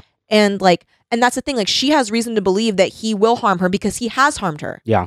And she has reason to believe that he blames these external things Mhm. on like I'm being punished because he has seen her mental illness and gone to fucking church about it Right. and tried to pray away her schizophrenia. Yeah. So she does have reason to believe that he will family annihilate the whole family Mhm. because he's like gotten really weird and started talking to this fucking Westboro Baptist guy and Yeah. like just completely sunken away from himself, isn't the person he is anymore. Yeah. And the the Vine story, it's like he has killed the mom Yeah. which like basically he has removed the mom from their lives because she has given up on the family. Mhm. So I was like, and I only got that this reading where I was like, oh my God, like, of course, because I was really looking at her more. Yeah. I'm like, of course she has reason to believe. Because she was hurt by her family. yes. Yeah. And so She's, she's, like, like, "Uh, they're going to hurt me again. yeah. Um, and I have to protect Mary. yeah. And I have to protect Mary. So, what I think, you tell me, here's what I think happened. Okay. But anyway, so to jump ahead, she um they poison the pasta, but she tricks Mary into poisoning the pasta sauce. Uh and Mary does it. hmm And Mary doesn't eat her pasta with sauce. So Which everyone, knows. Everyone eats the poison and uh And Mary was including told, yeah. Marjorie. Mary was Mary told Marjorie told wouldn't. Marjorie wouldn't eat it. Marjorie happily eats it and says some like weird s- creepy shit to Mary Yeah. and then they all die. And then they all And fucking die. Mary killed them. But and when she eats it, Mary thinks, oh, she tricked me. They're not going to get knocked out. yeah, she and it's so sad. because she's like, oh, this is all a joke, but they it's fu- die. It's terrifying the way this ends. That that is like so sad. That scene of just this eight year old girl sitting there with her dead family, and she thinks like this must be some sort of joke. Guys, And wake she's- up! Hiding for days And she hides there for days, and they find her like sucking on her thumb. and like covered in shit and around the rotting corpses of her family. Yeah. Um, But I think what happened is that Marjorie, in her paranoia, I don't think the dad was ever going to kill them. She was trying to get ahead of it. She was paranoid that the dad was going to kill them and Mary. And she was like, I need to protect Mary and kill everybody. Yeah, and I think she eats it because she's like, I am so sick hmm that I'm only going to keep hurting. Just her. looking for, yeah, or the release Yeah. that she needed. okay. This is. The, I'm going to read this whole scene because it's, It's- very scary. It's terrifying and so sad. Okay. Um, I let Marjorie walk down the stairs first. Her boot sounded like a bowling ball rolling down the stairs. When we reached the foyer, Marjorie surprised me by putting the jar into my hands. This wasn't part of the plan. I shook my head no and tried to give it back to her. She whispered, This will only work if you do it. You heard me walking down the stairs, yeah? I'm just realizing now she'll hear me clomping around the kitchen if I do it. Don't worry, I'll distract her for you. It'll be easy. Marjorie put two hands in the middle of my back and pushed me away and into the living room. She limped into the dining room. The dining room table was covered in clean clothes as usual. Marjorie called out, Hey, mom, can you help me find my purple PJ top? I can't find it and I want to wear it tonight. It gets so cold in my room. Mom walked out of the kitchen and said, Wait, hold on a second. Don't just go picking through all the piles. I killed myself folding everything. I wasn't going to do it. I wasn't going to do anything. I was just going to stand there in the living room with the cold glass jar in my hand and wait for someone to take it away from me. I swear I don't remember walking from the living room and into the kitchen and then next to the stove. But there I was. I don't remember if I'd taken off the silver lid or if Marjorie had done so for me. The blue gl- gas flame of the burner was low. The sauce bubbled slowly. Mom and Marjorie bickered in the dining room. I poured white powder into the saucepan and quickly stirred until it disappeared into the red, until it looked as though I hadn't added anything. I did it because I believed in Marjorie and I believed that her plan would work, that it would help everyone. I tiptoed out of the kitchen and I heard Mom say to Marjorie in an exasperated voice, Find it yourself then. And we cut to dinner. Mom said, No sauce, right, sweetie? I held up my yes sign. Oh, yeah, at this point, she's not talking. she wasn't anymore talking, yeah. because she's pissed. Um, I used a fork to mix the butter into my plain pasta. Dad asked what all my signs were about. I held up my hastily scribbled cheese sign. Mom told him I decided to stop talking for the day. She didn't tell him why. Dad passed me Parmesan cheese.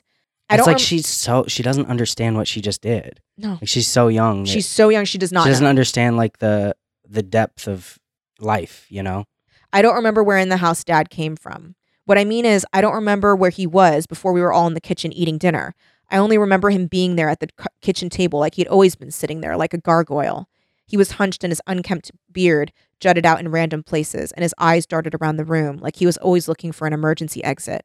Dad prayed silently to himself as Mom served herself a bowl of pasta and covered it in red sauce. The saucepan was avocado, avocado green and dinged up. It'd been used a lot. Dad served himself when Mom was finished. Marjorie was the last to come to the table. She had been in the downstairs bathroom for a long time.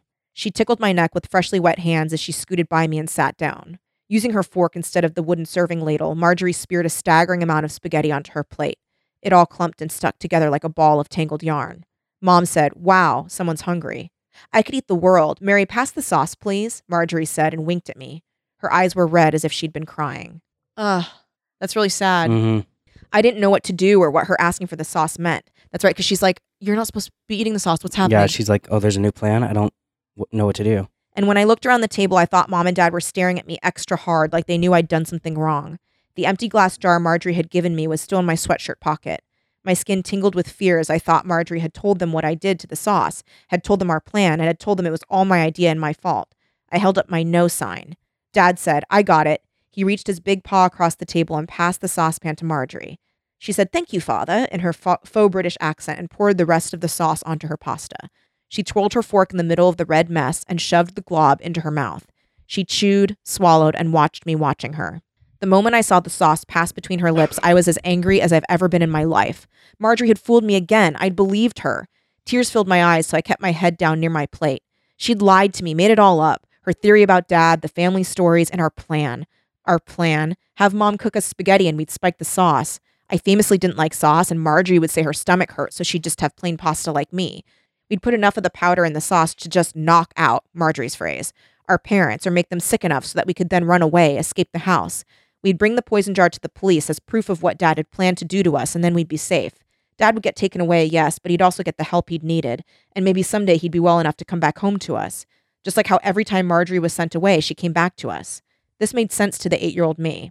People went away and they came back and would continue to come back because they'd always done so previously.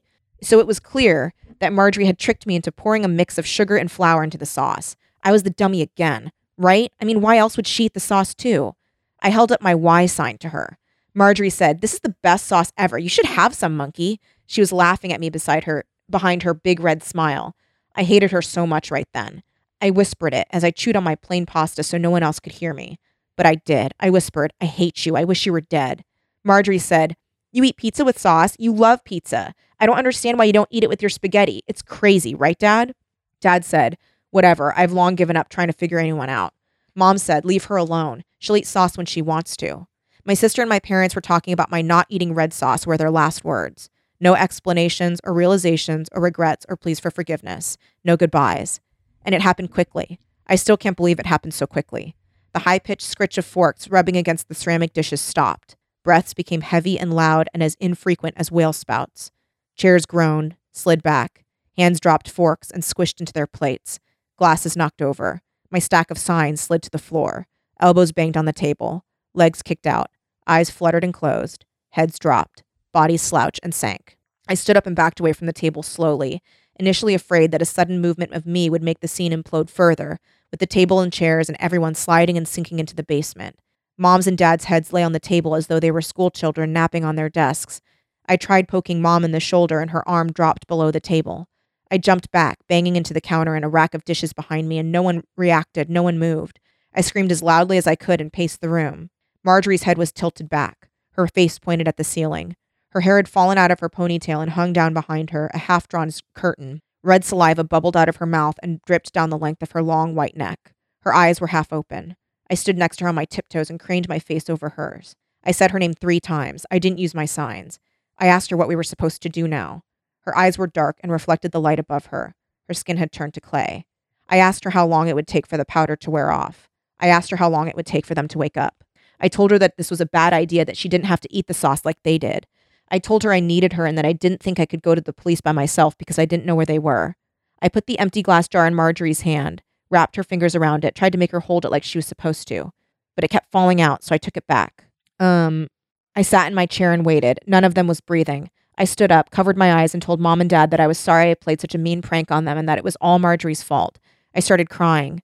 I went down into the basement. I was terrified, but I had to see what was down there to see if Marjorie, what she had told me was true. I ran down the basement stairs. I wanted extra light with me, so I carried two jumbo flashlights, and the beams danced and bounced off of the stone foundation walls. There was no shrine with tapestries and pictures and altars. There was none of that. Up against the back wall of the basement, next to the shelves of food, there was the giant pewter cross that had briefly hung on the wall in Marjorie's room. A dirty rag covered Jesus' head. His body was tarnished and smeared with dirt. I sat on the basement floor and I waited for Marjorie's growing things to come bursting out of the ground wrap me in their green tentacles, and pull me underneath the house, or pull me apart piece by piece, bit by bit, until every part of me had been torn away. Everything gets foggy after the basement. That was very long Yeah. that I, read that whole know. Yeah, I just woke back up. What? thing. no, that's it's so good. It's, it's very good. so creepy and scary and sad. Yeah, and it just makes the whole book different Yeah. and sad. Yeah. It makes the whole book so sad. Yeah. Cause like she goes down there and none of it's true. Yeah. And it makes it recontextualizes the the blog that she's written and uh the story that she's been telling to Rachel this whole time. Mm-hmm. And I guess the only thing that we know for sure, or maybe not, because she's telling the story. Mhm. She could be a little demon. I was gonna say the only thing we know for sure is that dad didn't do it. Yeah. But maybe he did. Right. I don't think he did. I think it's either Marjorie was very sick. Yeah. And tricked her into doing it to try and save her. Yeah. The fact that she had been crying in the bathroom is really sad to me. Mhm. That she was just like really truly believed this is the only way. Yeah. And she knows she's about to see her sister for the last time. Mm-hmm. Yeah. Yeah.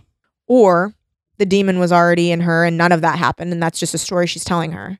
Yeah, th- here's where it gets a little weird is that if if this were a possession thing Mm-hmm. from Mary, if Mary's possessed and Mhm. she's like killing her family, Mm-hmm. then why would she tell Rachel the truth about it? Because so Rachel is like, oh, we've reopened the investigation. Mm-hmm. and this is before she tells her and she's like oh is there like did you guys find like what'd you guys find she's like well i can't really tell you that Yeah. and she's like but like there's like fingerprints and stuff like on the Yeah, on the yeah, thing I remember that. so i think that if we are to believe she did it She's as a possessed she's trying to say Yeah. like, but it wasn't my fault. yeah marjorie made me do it I see. yeah so if we if it is a possession I feel like it's like that Marjorie was possessed, and then in that moment, it transferred from Marjorie to hmm to Mary, Mary, and then Mary killed her family because and then Mary killed her family because she's, she's a demon. little demon. Um, yeah, and we could talk about that stuff all day, and that's sort of why it doesn't matter Yeah. really what it is. It's it's the the point of it being that we don't we won't know, and it's all about these characters who who know what they know and can't explain the unexplained. Mm-hmm. Yeah. And the only people that really know what happened, the only person that really knows what happened is Mary. Mm-hmm. And even then, does she? Because she was a child. Right. Hmm. Everything that she believes, she believes through the lens of memory Mm-hmm. and what people have told her and what the media has told her. Yeah, and what Marjorie was telling her while she was going through a really tough time. Mm-hmm. Yeah. This is a really good one. it's a really good book. I'm glad. Uh, I'm glad you asked me to do it with you because I wouldn't have read this book. I don't read. Mm. Yeah, you know don't this. read. I don't really read. But I'm glad you got to read it because I think this book is very special. Yeah, it's good. Um, and again, like if they're making a movie out of this, I'm worried because I think the movie will try to answer questions Yeah. I because you don't. kind of have to in movies. no, you don't sometimes. have to. You don't have You to. don't have to, but a people- studio who funds a know. movie says that you. Do. I know. And like focus groups. Yeah. So maybe it'll ma- if it's you know I would trust like a A twenty four movie. Uh, sure. But like Sure. otherwise, I could see it being mishandled. Yeah. Yeah. I know. It's like if a director that like people are like, because I feel like not specifically Ari Aster, but like, you know how like Bo is Afraid is, I, I know you haven't seen it yet, but like he was like, I didn't have to deal with notes for this movie. Yeah. Someone like that. Yeah. That's like, you know what? You're just going to have to shut the fuck up because I've proven myself to you. Yeah. So like, just let me do what I'm going to do because apparently Midsummer and Hereditary did receive notes Right. and Bo did not. Bo did not. Yeah. And so I feel like if someone, if someone just read this book and they were respected enough to not be given notes, yeah, then like they would do a they might do it justice. and I think the person has to work closely with Paul Tremblay. Yeah, because yeah, like what what if it's one of these people that leaves a one star review that's like this was a bad exorcism book. Okay, yeah, I wanted this to is touch like on some of this these is like one the star reviews. exorcism. It's like what are you talking about? Yeah, these one star reviews where people are like, "This is just a rehash of Exorcism," and I was like literally screaming at you about this. Yeah. like, before we recorded, You're stupid. you're a fucking idiot. Yeah, I'm sorry, I Eh, like can't believe you can read at this level and that's your interpretation. because truly, you think the Exorcism is about how good triumphs. hmm It's good and evil, and it's like exorcisms are real. Yeah. and demons are real. Yeah. And good wi- good can overcome demons, Yeah. and like that's fine. That's a fine, but that's not at all what this is about. hmm It, I- this is about what are demons. I mean, the book is called A Head Full of Ghosts. Yeah. It's about like what is inside your head. Yeah. And like no one can really know. and it's about how like literally the exorcism doesn't help Yeah. the exorcism is bad Yeah. The exorcism didn't work in Yeah. this at all. and like or like people that were like oh this was like really this is the thing where people were like oh when people got mad i didn't believe it hmm but i'm like but if you're talking about marjorie getting mad the whole thing is that she's unpredictable and scary hmm like she gets mad about things very quickly Yeah. because she is very unwell hmm You know, this actually kind of reminds me a little bit of the coverage of the Elisa Lamb case, I don't. I'm unfamiliar. the Cecil Hotel. You know it. oh yeah. Yeah. hmm Where I I actually am like very disgusted Yeah, by the way, people the trying way to make people it a talk ghost about it. story. Yeah, I agree. because if you re- and and I hated that documentary that came out Oh, about yeah, it. it's bad. It's so bad and so It's irresponsible. so deliberately like, well, we don't know, and it's like, no, we do actually. we do know it's a really sad situation of a girl on her own who stopped taking her medication and experienced a very intense manic episode and climbed into a water tank and drowned. yeah, and it's like, but what if it's something else? Is what they're saying. But why would it be? Why did Yeah. you? Why did you do that? It, and also, it doesn't need to be like you don't Yeah. need to be part of a fucking Hollywood movie. right. This is someone's life that ended very fucking sadly. Mm. I- like yeah, and someone had the opportunity just because of the stories of the Cecil Hotel, maybe Mhm. because you could do this with anything.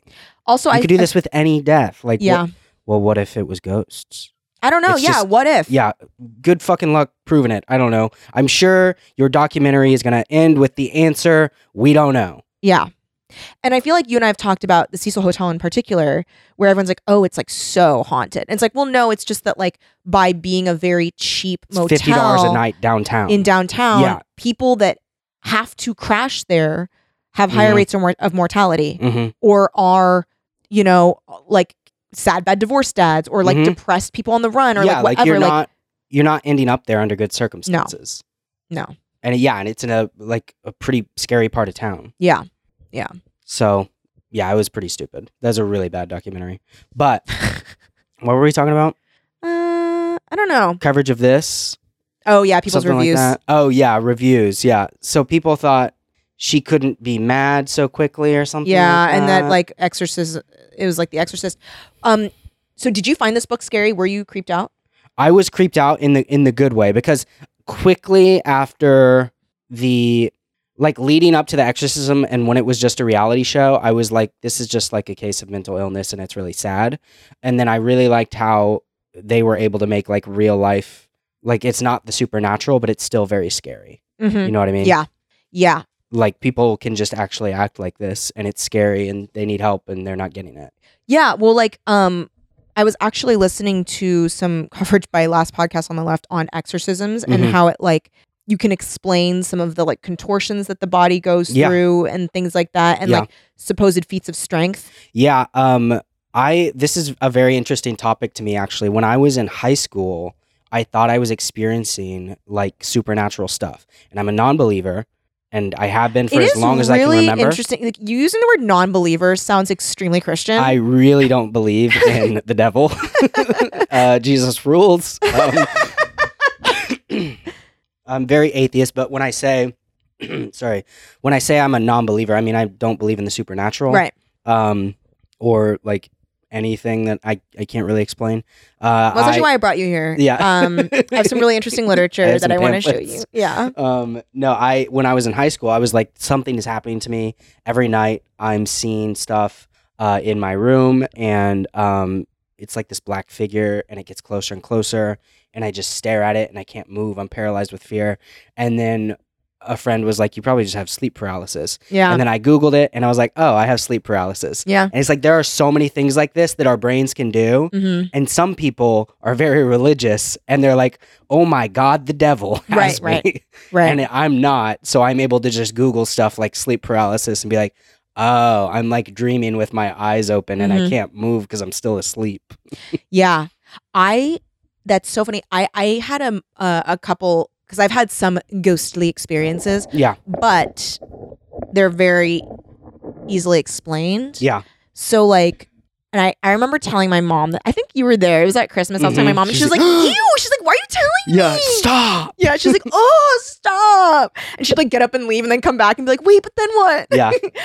So, when I was about like fourteen or fifteen, I have very bad eyesight Mhm. let it be known i have i am at the time i was not as bad now i have like negative nine in one eye and that's for contacts for glasses it's higher Mhm. um so basically like very blind Yeah. and um i remember as a kid i was like 15 i got up to go to the bathroom my parents sleep with their door open Mhm. um, because they have pets that go in and out. Mhm. And um, if you're like standing in the hallway right next to the Beanie Baby case, um, and you look to my parents' bedroom, um, you can see like they have like a TV stand, and Yeah. like the bed is like a cross. Uh, you don't see the bed from from the door. Yeah. Uh, and so I got up to go to the bathroom. I remember walking into the hallway. I didn't have my glasses on, and I just see this like figure hunched. Yeah. Like perched on top of my parents' television. Yeah. Staring at them. What I assume is them, staring straight ahead. Mhm. And it's Well, just that's hunched. their one of them is having sleep paralysis, and I'm seeing and it. you get to see it. So, a little known fact, when you experience sleep paralysis, there is a Everyone gets to see it. There like, is a manifestation. There is a manifestation. there is um some kind of specter, some ghostly yeah, um creature. but it's okay because it's your brain. It's your it's just your brain. It's sleep paralysis. um, and so I remember seeing that, and like it was the exact same feeling of her staring into that dark cardboard house, yeah, where I was like staring at it, and I was like, like my brain was like compute, compute, Mm-hmm. compute. You know, where like you know what, like sometimes you're like out in the dark at night and you see what you think is a man, and then as you get closer, and you're It's- certain it's a man, yeah. It's something else. and it's a trash can or Yeah. something. So like I'm seeing that and my brain's like and literally computed it to be a fucking gray gremlin person hunched staring at my parents. Yeah. And I was just frozen, frozen in place staring. And I couldn't not look and it reminds me and this is like s- a little different, but we actually didn't cover the masturbation scene. Oh yeah, That shit was crazy. that was really scary. So she's like masturbating in her parents' bed, the older sister, and the younger sister walks in. And it's also very sad because she's like, I can still hear the voices. I can still hear them. Like Mhm. nothing drowns them out. And she like looks and she's like, I know I shouldn't look. And I kind of know on some level what she's doing. And I know that it's like wrong, even Yeah. though it's not technically wrong, but like whatever. And she like, she's like, I knew I shouldn't look between her legs, but like I had to. yeah, And so I like went closer and looked. And then I got really scared because there's blood everywhere. yeah, And I ran away. And that part was scary too when she Mhm. like knocks on the door and she's like, Mom, something's wrong. Mom's like, I can't hear you. yeah. And then she turns and Marjorie's right there and she's like, I can still hear them. hmm And then she pisses and shits Yeah. and collapses. Yeah. And then she's rubbing it all over herself. Yeah. Oh my God. Why? Why did you bring that up? G- Related to your grem or gargoyle thing? the gargoyle's doing so that. anyway, the gargoyle was masturbating. Seriously. blood everywhere.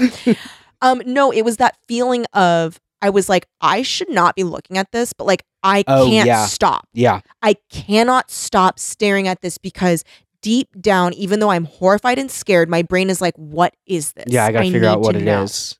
And I freaked out and I leave. I go into my bedroom and I just sit on my bed and I'm like thinking, I'm like, oh my God, what do I do? hmm And then I come back out and I look again. Glasses on yet? No, nope. Didn't think to do. Didn't, think, to, do get it. clear vision. it's still there. Yeah. And I'm like, what? It hasn't moved. It's not doing anything. What the fuck? Yeah. And I go back into my bedroom and I'm just sitting there and I'm like, what do I do? What do I do? What do I do? I don't know what to do. Like, I want to help my parents, but also I'm scared. Like, what do I do? Yeah. Then I put on my glasses and I look and it's gone. But also, I did not see what could have made that shape. Interesting. So, but granted, I am so blind yeah. that things like, you know, uh, things appear much larger and like, Yeah. I don't know how to describe how blind I am. It's just like shapes, I guess, like blurry shapes. So what? What about the um last podcast on the left exorcism stuff? they were saying so they were saying like um that your body can actually do things Like you That- can have like a lot of strength whenever you have like a burst of adrenaline. I know well that. literally like contortions and things Yeah. so like you it is scientifically proven that like your body can actually do things and withstand things but your brain stops it from happening Right. because it's you like have inhibitions. this shouldn't that- happen Yeah. but your body can do these things Right. if your brain is shut off. And so in moments of high distress where your brain is literally fucking shut off because someone is exorcising you, hmm fucking waterboarding you, fucking torturing you, Yeah. your brain shuts off and your body does things. And there's shit that you will, your brain will tell you, stop doing this because it hurts so bad. Yeah. But with like enough adrenaline or Yeah. during shock or whatever, you're not feeling You're not pain. feeling it. You're not experiencing Yeah. pain. So you can just contort your body in Yeah, different ways. exactly. That makes total sense. and then a lot of those people die. Yeah. Or get hurt or whatever. Right. Or are never For the same not again. having like the limitations that your brain puts there for yeah. you. And just like sustained torture. Yeah. It's wild. sad. Really sad. Yeah. Every, I have always believed this, like every exorcism is complete bullshit. That's just a person going through some stuff. Yeah. And maybe they're, they want attention. Maybe they don't want attention. This is the wrong way to handle it. Well, because also, like I said about coerced confessions, right? Mhm. Like that's like someone's telling you, telling you, telling you, and you're just like, fuck, maybe, Yeah. maybe I'm possessed. And also, like, if you are in a situation where like no one's talking about whatever mental thing you're going through, Yeah. So you don't have the vocabulary or taxonomy or like whatever to identify what it is or Yeah. even framework. It's just such a stupid ancient idea. Exorcisms, I know. Yeah, you're being you're being crazy. Yeah, There's probably something inside of you that we can't see, yeah, uh, and I'm gonna I'm gonna Bible it out of you. yeah, like, what are you talking about? yeah.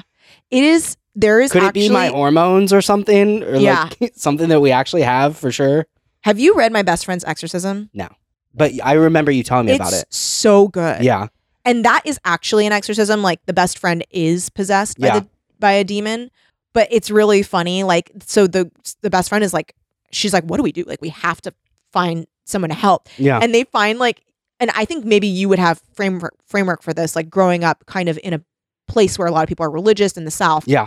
The like buff guys that like rip phone books in half for Jesus. Oh yeah. So it's like Oh he- yeah. they hire one of those, Those guys, guys. rock. yeah, and he like comes out and he's like, "All right, brother, we're gonna do this." Yeah. And he like he like rips phone books in half and like is like calling upon Jesus. He's like like bending in half like a cast iron pan. yes, yes, yes. And he's like, you know how I can do that? yeah, through Uh, the Lord Jesus the Christ. Lord Jesus Christ. Yeah, he's Let's that bow. guy. Let's bow, brethren. Yeah, and he like it has like a mullet and like he's wearing like short denim shorts, like because Hell yeah. it's in the nineties. Yeah.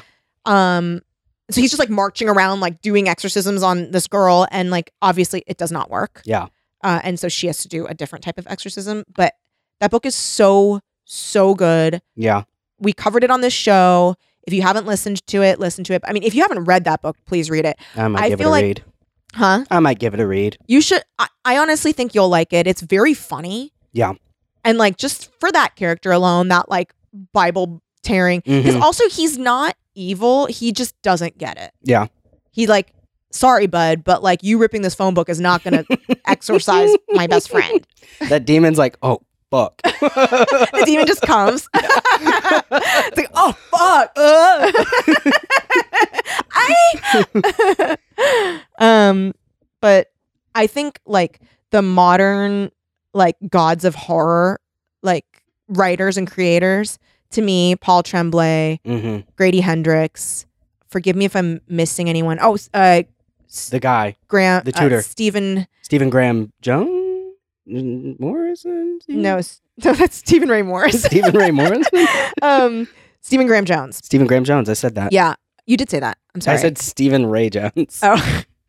um, and I I feel like those are like the- Yeah. the the, really yeah, good that was ones. good. That was good. I really like the um psychological horror Oh, genre. um, uh, S- Sylvia Moreno Garcia as well. I Mm. think she's really good. okay. Um, but yeah, th- this was I It's very good. love sad horror. It was very good. Yeah, it was very sad.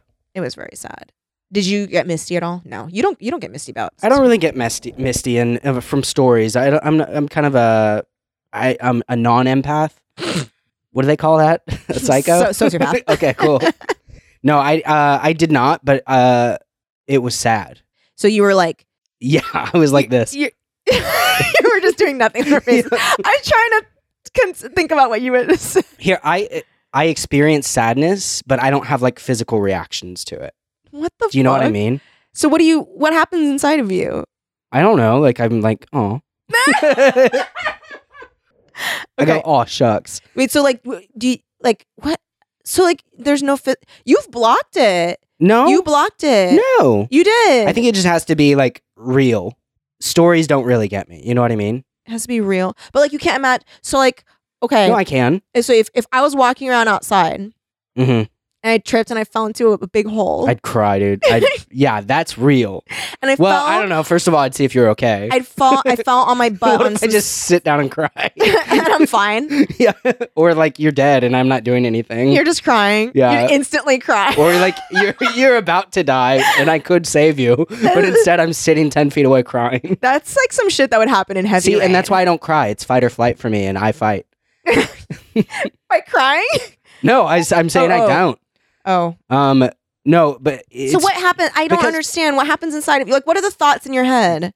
like wow, this is really well written and this is really sad. Oh, But like I'm also, th- I think it's that I'm always like thinking about the creator and like, Mm. damn, well created guy, Paul. oh, Good job, Paul. Paul T. Yeah. Um, which reminds me that it's not real, and then I'm less Oh. sad by that. See, I like read it, and then I'm like, oh my god, like what if that was me, and like Yeah. I was there, Yeah. and like I think Of- about uh, naturally, yeah. that naturally, like someone that. Of course, I do that too. So But- you're just like, uh, uh Yeah, I guess. that's so funny. I think it's maybe that I hate myself enough that I'm like, damn, if that was me, I deserve it. yeah, I was just gonna say that. You think you deserve it? You're like, well, honestly, Yeah, I had it coming. I probably shouldn't have pooped and peed in that hallway. Yeah, I should have been. Nah, I won't say I, that. yeah, I shouldn't have been jacking I off in my should've been parents' bed, jerking it so bad. in my parents' bed, and then pooping and peeing in the hallway. yeah, it Um, was a good book. Thanks for having me. thank you so much for doing the Yeah. show. Um I was really I cuz I I I think it was that like I really wanted to like talk to you about the book Yeah, and I was like what is the way that I can make him read it? Although that's not true. You do take recommendations often. yeah. It's just Yeah. you don't have a lot of time. I don't have a lot of time. Uh, I would like to have more time to read books, but um, I'm too busy reading I'm articles. too busy reading uh, pamphlets. pamphlets, articles, uh, journals. hmm Different journals. Yeah, Like just people's journals. peer- like you, you peer-reviewed. go into people's houses and yes, steal their journals. peer and read. reviewed. I am the peer. I do the reviewing of their personal journals. journals. There should be. I think that's an idea for something. It could be called peer reviewed, and you have people submit their journals to you, Yeah. and you say how boring their journal is. yeah, You're like ten out of ten, boring. your journal is officially peer reviewed. Oh. Of Um, thank you so much for coming on the show. course, thanks for having me. Um, do you have anything that you'd like to plug? Uh, not really. No. What about our podcast? Mm-hmm. Oh yeah. What even is this podcast? As Mm. we mentioned at the top, uh, Kelly's in that. uh huh. Kelly, Brennan, my love, Meredith McNeil. We uh, we every episode we figure out what the podcast is, so Yeah. it's kind of ever changing. We New don't format really know what every it's going to be. It's very fun. It's really fun. Drops every Monday. Yeah, Mm-hmm. So check that out. Um, where can people find you online? Twitter. Okay, Search my name, Lucas, Lucas Eubank. Lucas Eubank. Instagram. I don't know everything. Every app. Yeah. Don't don't find me on Facebook. Ugh. Yeah, I got like 20 friends on there, and I'm keeping it that way. I can't expand my Facebook. It's very stressful. Well, if anyone ever like adds me on Facebook, I'm like delete. Yeah, Like I like just because of the nature of the platform. I don't get what's going on with that platform anymore. I'll like Sometimes Get a there's message- jobs. That's what Yeah, exactly. keep I'll it. get a message from my mom, so I get on there and I somehow like four have 400 notifications and I only follow 20 people and it'll be like so and so posted something for the first time in a while and I'm like that's not a notification. Yeah, I know. So anyway, I hate it. So yeah, don't follow me on Facebook. Follow me everywhere else. that would be so funny if it's like, f- uh, like where can people find you online? It's like you can find me on Facebook. well, you can Someone you plug can their add me on Facebook. Uh, send me a message over there. Facebook. Uh, yeah, DM me on, chat me on, poke me on Facebook. I'm posting videos on Facebook. Uh, they get a lot of views. So Is anyone a Facebook creator? they were Who? When? Where? Huh? a few years ago. Do you not know about this? No, I don't follow. Well, I'm this. sure there are still like Facebook creators, but there was like a big thing where Facebook paid a lot of like gaming people to move over I and remember stream that to actually. Facebook. I remember yeah. that. I remember and that. they inflated Facebook their Live. numbers. Yes, yes, yes, yes, yes. And there was a big lawsuit against them because their numbers were fake. Yeah, I recall this. Okay. Well, I'm stretching, which means it's the end of the episode. Thank you so much, everybody, for listening, and thank you again to Lucas Eubank for joining me. Thank you. Um, thank you so much uh, to our Patreon listeners, patreon.com slash teen creeps. We've got a lot of really cool stuff on there for you. Lindsay and I uh, just covered um, This Is How You Lose the Time War, which is a movie that or a book that made me cry 100,000 times. And uh, I highly recommend you read it and check out the episode, patreon.com slash teen creeps.